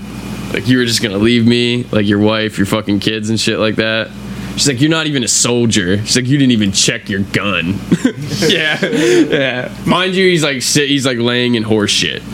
Like he's literally just like he goes to shoot himself. He's in a field where it's just like, and then he just like, yeah, he just falls down. His face is in the mud and horse shit. She's like, you're not even a soldier. Like he may be an actor, but his face is in the fucking mud. Like his mouth is open and everything, bro. Yeah. When he stands up, you see it fucking like dripping off of him. yeah, it's yeah. He commits. He did it in the fucking in this in season three too when they go to they shoot him and he like falls down and he's like same thing because he's like spitting too. Yeah, he fucking he commits. He like fucking he made it really seem like he was like yo I was about to just die and like now I'm not. Same thing there. It's like he always that's kind of like Tommy's thing is like you're always I think it's funny because you're always like worried about the main character like oh my god is he gonna die is he gonna die and in this one like Tommy literally does everything possible to try to die and he just can't like he just like they won't like he's I think he says that he's like they won't let me pass. He's like as if there is gonna be another consequence. It's just so fun. It's just like he's just so like he lives this dangerous lifestyle and it's basically because he just you know what i mean? He wants it to end. He just and every time that it comes to the point where he like try even when he tries to it's like he can't you just can't die. Like you just can't kill tommy shelby. And then season six comes and it starts off sad as fuck Yeah. because the people who thwarted Tommy's plan was like the IRA, and that was like kind of. It sucks because I don't think it was really where they wanted to go with it in season six. But Helen McCrory, who played Polly Shelby, died of cancer. So yeah, a big part of the end of season five was that she like Tommy and Michael get into it, and and Michael leaves the company, and then you know what I mean. Like Tommy doesn't know if Polly's going to take his side or if he's going to take Michael's side. You know what I mean? And then eventually she just says like she doesn't want to be a part of the company anymore because of like Tommy's fucking Tommy's too much. You know what I mean? Tommy's just way too like he just he's different. He's too different, and he just she she wants to be with her son and shit like that. But uh, rip, rest in peace, Helen McCrory. She died of cancer uh, before season six could get shot, so they had to rewrite the story a little bit.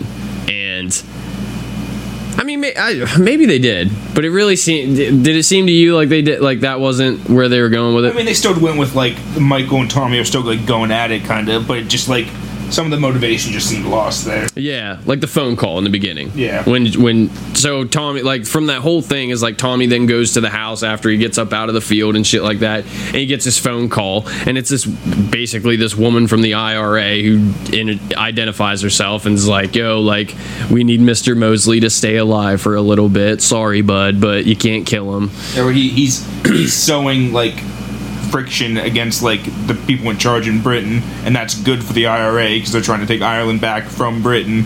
So, like if if they're struggling with their own internal things, that's good for the IRA basically. So yeah. So with that, like they took some members of Tommy's organization from him, and it's that you never get to see it, but it's Polly.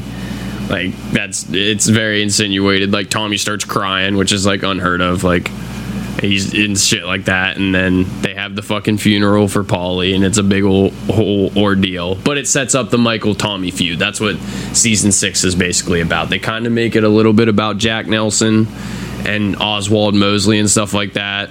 No, I mean like Jack Nelson is like the person who's like driving Michael now. Like he's the guy in charge of Michael now. Yeah, yeah, I guess you're right. They just don't give him a lot of time for that.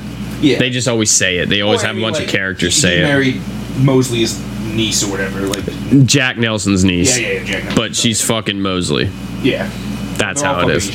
Yeah, basically. They Yeah. really are in season six. But that's the whole thing. Is Michael blames Tommy for for Polly dying. Like the ambitions of one man killed Polly Gray, and that was fucking Tommy. So that's this whole thing. They have the funeral, and then it just like fast forwards to like four years later.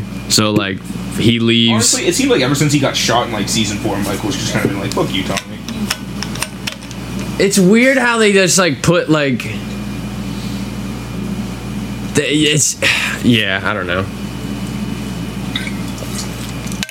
It's weird how they put that there. Like, basically in season four, Polly, Polly had to do something. Cra- Polly had to make a deal with Luca Changretta to try to get close to them for Tommy to like do something. And she tells Michael about it to try to be like, hey, like I'm I'm making this deal to save your fucking life so we can like leave and get out. So there's a point where Tommy is about to be ambushed, but Tommy knows that he's about to be ambushed. Like Polly set it up that way so they could ambush them, and you know what I mean. It's like a she like backstabbed him, but he planned for her to backstab him. He knew it was coming. Yeah, they both they planned it. Like her, him and Polly sat down and planned it, but they never told Michael that they were all in cahoots for this shit. And then Michael doesn't tell Tommy that he's gonna, you know what I mean? Like Tommy, so and like Tommy can't trust him. And then in season four, it's just like, or season five, then he loses all the money in the fucking, and then. I don't know. I think they did a good job of make like Tommy had a reason. You know what I mean? Each Oh, time, sure. Tommy had a reason each time, and Mike was just being a little bitch. It's like I told you to do this. You will listen to my plan. Everything would have been fine. But Yeah. You little bitch. You lost all my money. You're a little bitch. I guess the actor Finn Cole, I guess he's playing in a, a few different like series now and he's like starting to get popular, I guess. That's cool. Yeah. She's watching one with him in it's called like Animal Kingdom or something.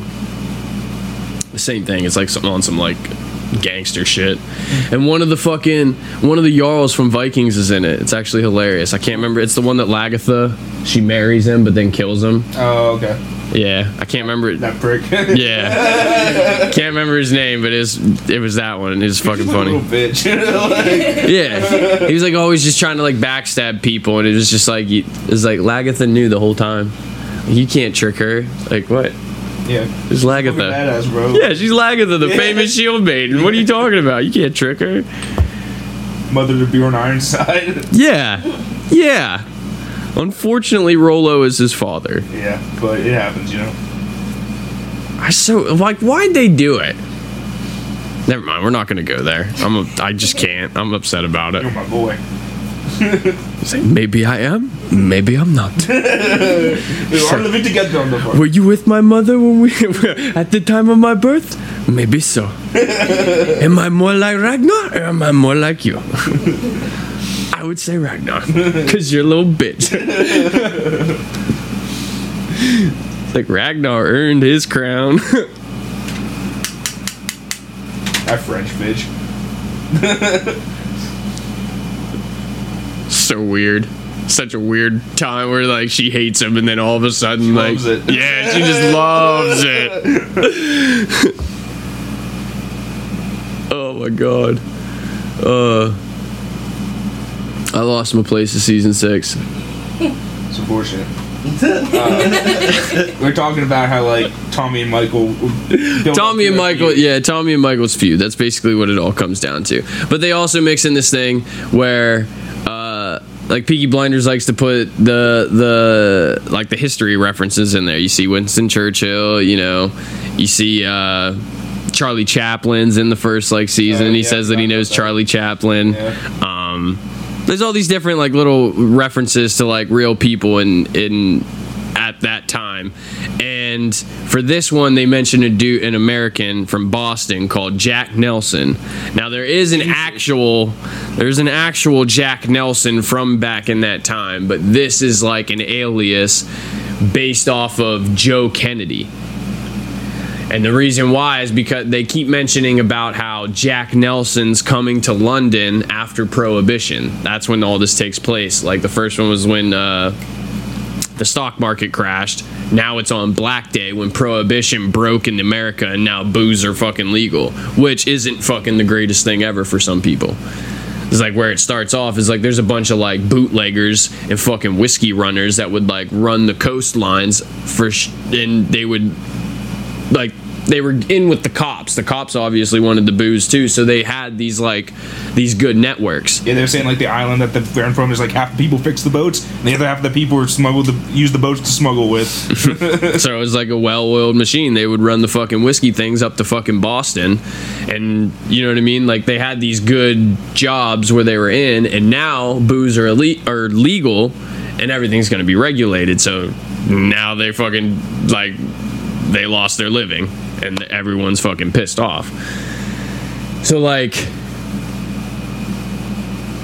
Jack. Oh yeah. So how they how they bring it? How people have made the connection that it's actually Joe Kennedy, is that they make reference to him coming across to London to buy up liquor licenses at the end of Prohibition, which is what Joe Kennedy did. He came over with President, like he says, like Tom. There's a point where Tommy like knows his itinerary, which is another Tommy. Like at this point, Tommy can literally get pres like letters signed by the president. He was like intercepting the letters that Jack Nicholson and the president were sending each other. and everybody who finds out, like he's always just like, "Here, read this letter." He's like, and they're just like, little with the president. yeah, and they're just like, "What is it?" And they're just like, "Oh, that's a letter from Jack Nelson and President Roosevelt," and everyone's just like, "What?" the one woman's literally just like, she he doesn't even say it. He was just like, "Here," she just starts reading it. She's like. This is a letter from the President of the United States. How the fuck did you get this? this is just like he's just like that's my old uh that's my old racehorse, my old turpitude. Sometimes I gotta bring her out of the stable. Oh, it's so funny. And uh, dude, also there's uh, the good point about the the political thing, where he's just like you get you get someone who goes enough uh, far enough left and a person that goes far enough right, and eventually you meet. Yeah, eventually we'll meet. Eventually you just meet there like right there, and I was like, wow, dude. And I just stand in the middle. That's what he says. And that's me, Right in right the- in the middle, just a working man trying to make a living in a very dark world. Like fuck you, Tommy. You're you're out here killing In everybody. season six, he's doing fucking like Thomas Wayne shit. He's opening fucking like sanitariums and like public housing and orphanages and shit. They're like got Tom- Thomas Shelby's name all over and like Yeah. Grace's name. He's doing literally like Thomas Wayne shit. Yeah. He like blows up his fucking house, blows up his mansion at the end Oh, to like put up fucking. uh, Rose, and she gets fucking the consumption. I wanted to stay away from certain things, but unfortunately, in season six, Tommy goes through another ordeal where his daughter gets tuberculosis Yeah. and she done dies. But it was all, but they did it to like set up. Do you even want to say it? And I think it's kind of like important to the plot. Like, It is, but I almost want to leave it for people. I think some things kind of don't make sense then. Because like the whole t- like sure in like season five like he's suicidal, but like this just drives it over the fucking top and like You're right. It just makes him like not care You're right. anymore. He's like I'm just gonna do everything. Yeah, you have to say it to say it to the end. Okay, so season six, they like the enemy comes at Tommy from like a different fucking angle, and like I thought it was kind of cool, but his daughter dies of tuberculosis, and eventually. You know what's actually really funny to me? If you notice, they never took a fucking X-ray of his head. That's Yeah, where you. That's where you should have noticed. He was right Yeah. there, and he, they only took of his chest. Which, like, I, I was saying, I was talking with people on Reddit at one point. And I was like, yeah, people could insinuate that there was more X-rays taken after that. I was like, but like, that's not how. Like, you got to look for that. Yeah, you got to look at that shit, and that was exactly it. Eventually, basically, like his daughter dies. He's super emotional. All this shit's going I going do on. like how they blame it on like a gypsy curse, and he goes and oh, finds like curse. yeah, they blame it on like this gypsy diamond that he got, and then he goes out to like the woods and finds like the gypsy camp and just fucking mows him down with a Tommy gun. yeah, he fucking he he like he tries I forget to her name, but like, are you her? Like whoever like the gypsy girl like that gave him the diamonds looking for? Are you her? And she's like, yeah, just Yeah. right under his fucking coat, just pulls it out, Yeah. just fucking mows him. He's like, someone Boswell, and she's like, yes. He's like, I'm here on behalf of the Blue Sapphire. Fucking goes home and is like, him and his wife are fighting. He was just like, he's like, I killed a woman and three men today. he's like, oh, I'm not hearing this. like, what, dude? Like, what? Uh, She's like mad at him because he's out killing people, and she just like their daughter died, and she just wants someone to like talk to about it, you know, and he's Yeah. murdering people.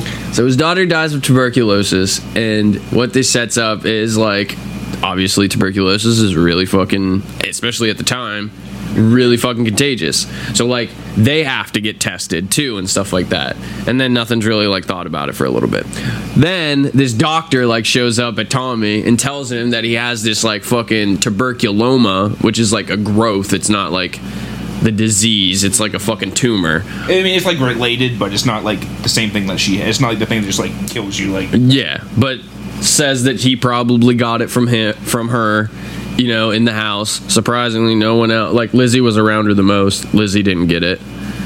Uh, that's funny now I'm thinking about it. Like it kind of does like lead back to maybe it was a gypsy curse because like no one else did get it. Like Tom, like Also, think why did he have the seizures? yeah, Why do you have the seizures? Think also.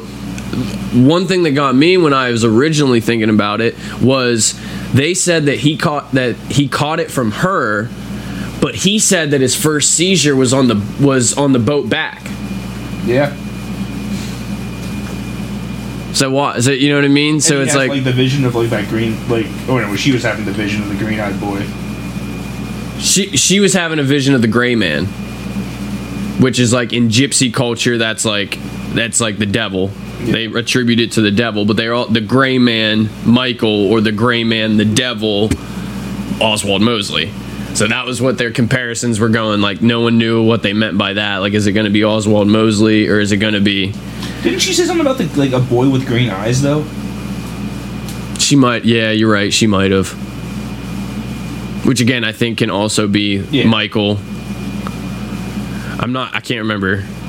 We'll have to go back and watch that one. But yeah um doctor comes and tells him that he has this tuberculoma and that he basically has like a year maybe to live. Like a year to 18 months Yeah. before like you're gonna need people around you like it's it's in his brain stem it's in an inoperable place obviously we're still in like 1930s And like you said, like throughout the season, he's having like seizures and shit. Like he's in the bathtub one time, like he has like the seizures, trying to get out. He falls and like cracks his head on the floor and shit like that. Like falls i think he falls on some glass and he like cuts himself Yeah. and stuff and that's when like lizzie finds out like you don't know anything and then all of a sudden you see him having these seizures and and he's having these flashbacks of like him in the tunnels and stuff so basically that's another thing that could give I you kind like of the did the tunnels.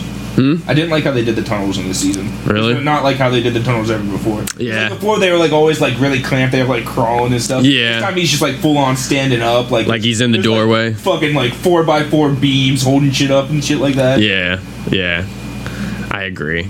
There's this one part where he's like in his in his like office in like the House of Commons, and he has a seizure, and it's like the same like it's it's like he's having the fight.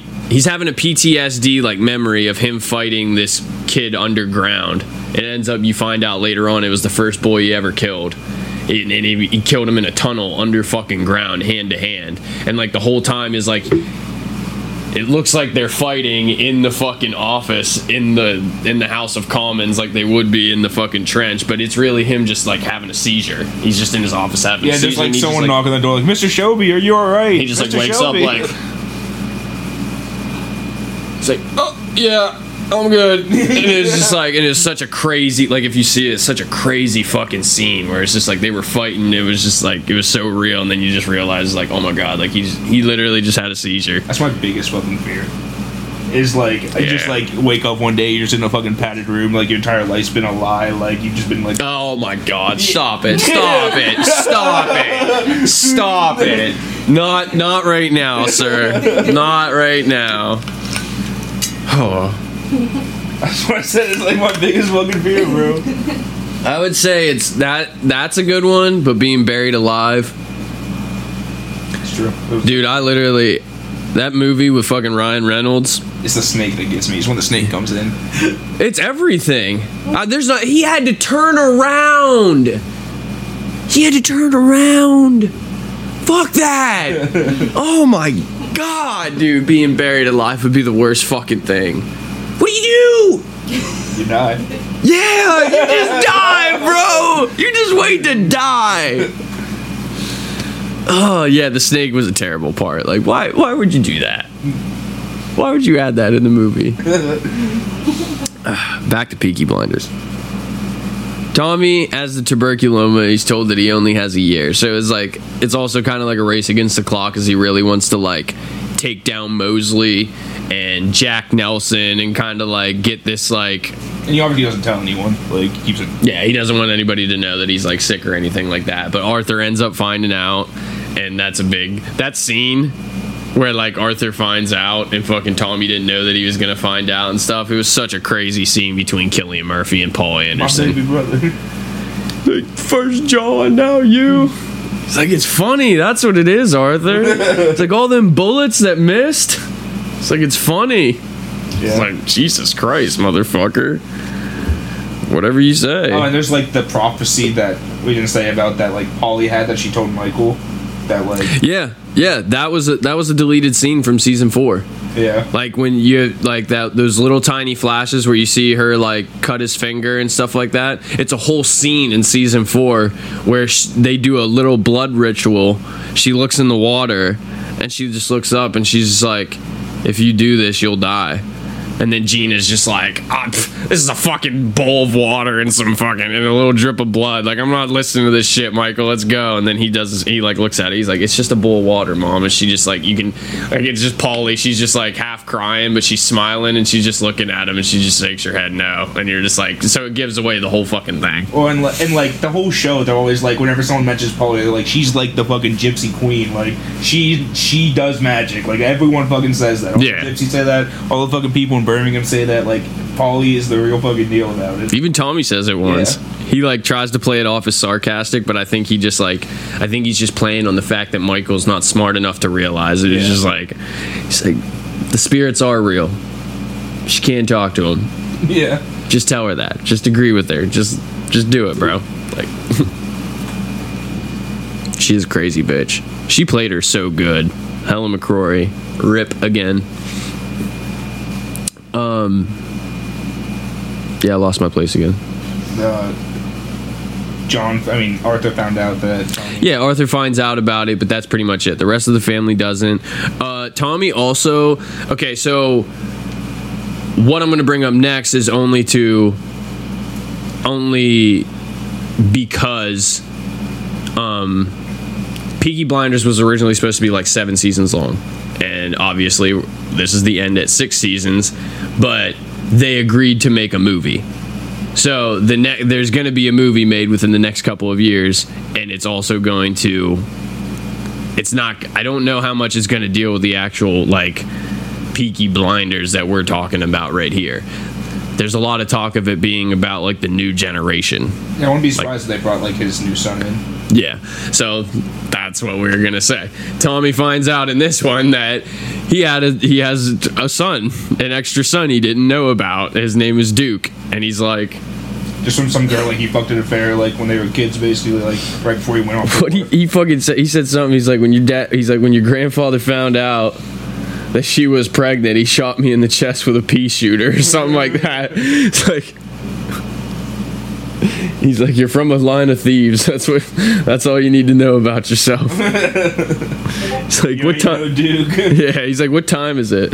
It's like, at least I can tell what time it is, or that's more what you could do. He fucking snatched his watch from him and shit.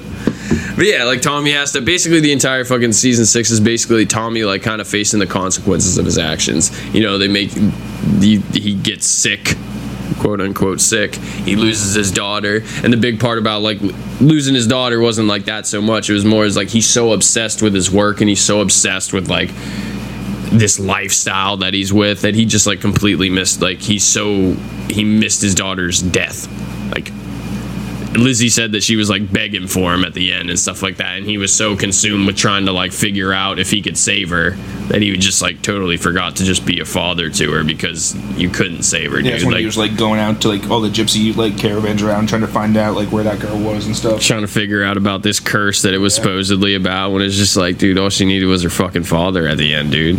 And that's kind of like that's kind of like what they hint upon tommy coming to terms like oh yeah well this is the karma i get. Now i'm sick. And in fucking a little bit like i'm gonna need people around me to take care of me which he's i mean obviously he's not going to. Like tommy's tommy. He's gonna take himself out. That's his whole thing. Is like he's like i'm not gonna die in my bed. Like i'll just fucking off myself before it happens. This time i'll check his gun. This time i'll make sure there's a fucking bullet in the chamber. Uh yeah so basically at the end the whole thing with michael comes to a feud like comes to a feud. The feud with michael comes to a head. Sorry about that. Strike it reverse it. And this time tommy's like trying to like he plays it as like trying to do like a bit of business with him. He has a whole bunch of opium that he wants to sell and he's basically kind of blackmailing him Yeah, saying now that they can't run booze, they're gonna try to run opium because he has like a direct contact from Shanghai that they've had since like one of the earlier seasons. like season three or four, something like that. I think it's four. Um, so that's kind of like the whole premise of that, and he's basically like kind of blackmailing him too, saying like, "Hey, like if you don't buy my stuff, then I'll just sell it to the Jews down in Boston," and Good old Alfie's comes back. and that brings in the whole Nazis like Jack Nelson, Joe Kennedy was very anti-Semitic of the time. A lot of people were, especially to today's standards, like the stuff people said back then and just believed in in general. But like Joseph Kennedy was seriously anti-Semitic, and in this one they really paint him as the same way. Like, so when he comes over to London, that's kind of the whole premise is like he's trying to get dirt, basically he's a big person from America, very influential person who's in the president's ear trying to push America the same way. Supposedly, I don't want to say anything for sure, but like supposedly that was the whole thing about Joseph Kennedy. Is like you know what I mean? Like they he was trying to push the country in that kind of direction. Same with Oswald Mosley trying to be in London. So in this, Tommy's like the fucking middle middleman. He meets, he tries to like get these two together to try to like fucking undermine them and fuck them over, which eventually he does. Um, if you're wanting a bad ending for Oswald Mosley, unfortunately you don't get it because Oswald Mosley doesn't I think Oswald Mosley lived a long life. I think he died at like 80 some years old or something. Like he, again, he was a very big prominent. Like he might have been a douchebag, but it, he was a big prominent member of fucking British society at the time. Like so, some Nazis do get a happy ending. But uh, the business with Michael comes to a head, and the one thing I didn't like about it was Johnny Dogs. Why all of a sudden is Johnny Dogs upset about that? Can you tell me that before we even get into it? I guess like sure Johnny Dogs has killed people. I mean if it's for more like a one on one, it's never like to that extent I feel like and that like violently. Like sure he's like shot people. He might have like stabbed a couple people too. But he never he never did what he did there. I guess. like, I, I also think it was like he kind of didn't know too what it was. He's just like he was just told to switch the bags. Johnny Dogs just told to switch the bags. That's Johnny, all Johnny Dogs knows. I I guess, yeah. I fucking guess. But it's still I don't know, just I just thought it was so weird and out of place. Like when he was just so surprised about it. He's uh, also not in like their country. They're in fucking Canada. Yeah, He's- true. He wants to try to Okay. get back to fucking England. Yeah. So yeah, they're in Canada and this business with Michael and Tommy are coming to a head. And Michael plans on putting a bomb in the in Tommy's car. Like they plan on meeting up and Michael's men will get in the car behind them And they Tommy- drive to where they kept the opium so like they could inspect it before the deal goes down. before the money gets transact or transferred. Michael and Tommy were planning on taking the front car, and Tommy gets in the car, and then Michael like plans on getting the car. Is like, oh, I forgot my cigarettes. Goes back in the bar and everything. Wink. like looks back at the car behind him, like wink, goes back inside. And it's like this whole long fucking drawn out scene. he fucking you like know. takes his smoke out, fucking pours himself a drink and everything, like takes a sip of it. it's like all in slow motion, and there's these like. like fucking weird ass breaths that are in the Cut back to background. Tommy just like sitting in the car, like dressing with his gloves and shit, like looking in the mirror, the car behind him. And then it fucking comes up. Boom! You just see it from Michael's angle, like he's inside the bar, and all the fucking glass explodes, and you can see the fucking fire from outside. And then it just like cuts to Tommy outside, and he's in the car, and he's like ducking down and shit, and the car behind him with all of Michael's men, and it just blew the fuck up. and it was basically Tommy knew what was going on. He flew Johnny Dogs out prior, and he had him set up in the town. And then when they've had the cars sit there, he just told him to switch the fucking bomb to the Were, other like, car. inside, like talking and shit like that before they were gonna go out to the cars. He had Johnny switch the bags. Johnny comes out, gets in the trunk, pulls the bomb out, puts it in the other car. Fucking none, no one's none the wiser. Then he comes out after the explosion. He's like, "Did I do a good thing, Dom?" he's like totally, he's like totally shocked. Like what the fuck happened? He's like, I hope I did a good thing, Tom. It's like I'm just gonna go down here and look at the fog. Just like so that's why it just got me. It's like he's usually laughing. He laughs whenever he has to bury a body for We Tom. got some more sport, Tom. Yeah, I feel thought- like that's probably why, because like to him, like it is sport. Like it's like a man against man kind of deal. You know what I mean? This he just put a bomb there and blew it up. I, okay, yeah, you're bringing good points too. I can't argue them. They're good points. But yeah, now Michael's alone, and that was one of my favorite lines from the whole fucking thing. There's two of my favorite lines from season six, and it was the fucking uh, Polly was half of me. She even visit me visits me in my dreams.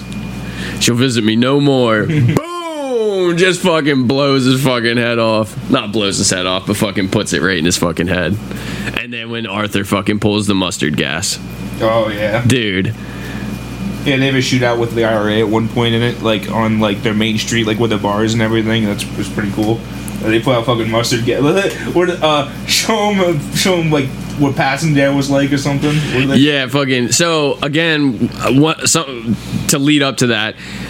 Peaky Blinders does the fucking supporting characters fucking hella justice, yo. Like Isaiah Jesus and fucking Uncle Charlie get a hell of a fucking send off.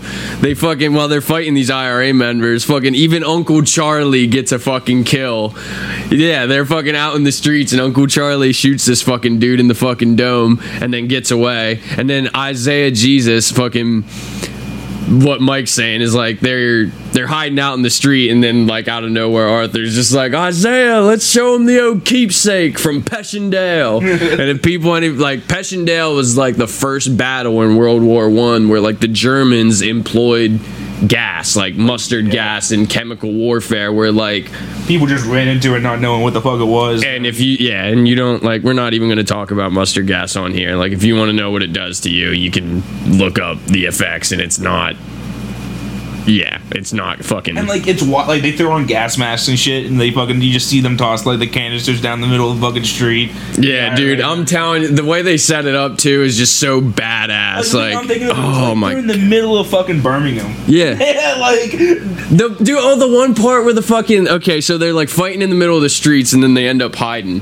and then this woman starts walking down the street with a stroller, and her kids are like these toddlers are walking beside her, and this girl like walks over, and she's like, "No, come here, come back over here," and the girl like comes over, and she like picks up a bullet shell that they're shooting from, and it's just like. And then she drops it, runs away, and, and the woman goes, "Come over here, the Peaky Blinders will get ya." so it's like at this point in the series, they like use it as like this fucking, I don't even know, like fucking the headless horseman, like the, even five minutes after that, they fucking toss tear like fucking yeah, they literally toss mustard gas in the streets and stuff, and dude, like just. I might have to just look up the scene and just show it to you because like it's so fuck like the way they do it is so sweet. When fucking when he brings him out though, that line too. When he is like uh the IRA member was just like he takes him outside of the pub. He like bat like basically he sets them up. The IRA members doesn't know that like Arthur knows Arthur's gonna come to kill him. And uh he takes him outside. He's like he's like, We'll take you outside so you don't spoil my pub. And he's she's like, You're just gonna shoot us in the street like dogs? He's like, I don't shoot dogs, I shoot fascists. Now move.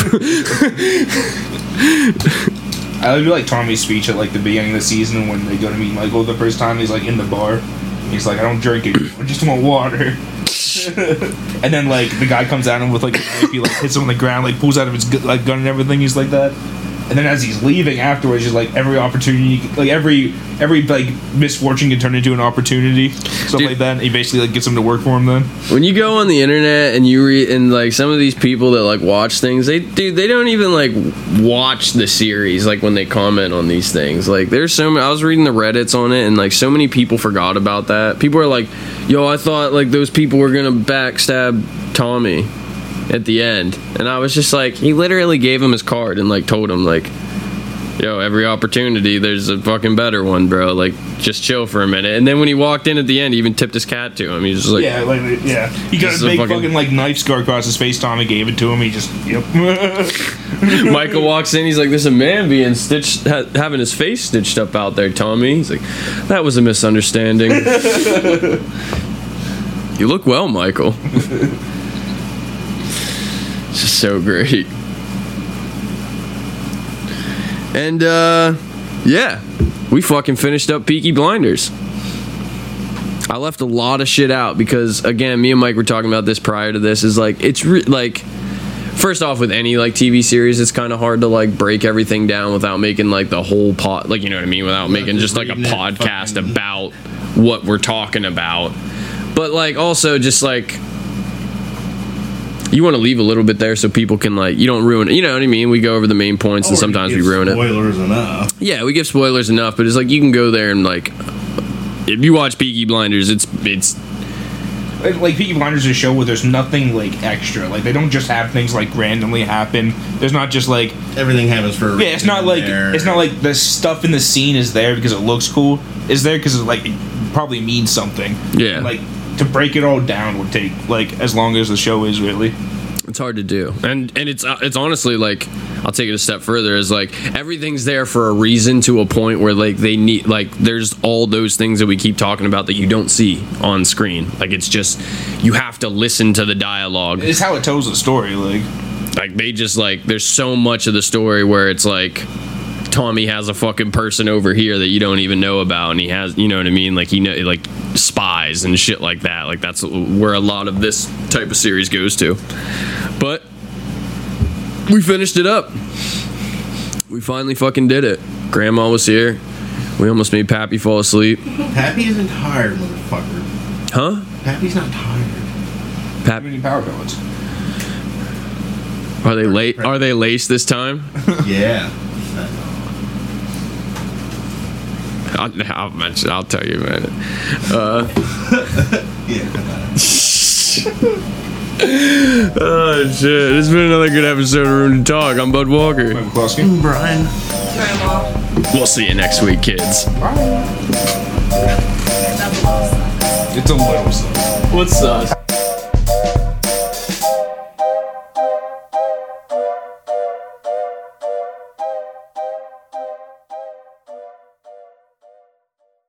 Don't worry, it's sterile and I like the taste.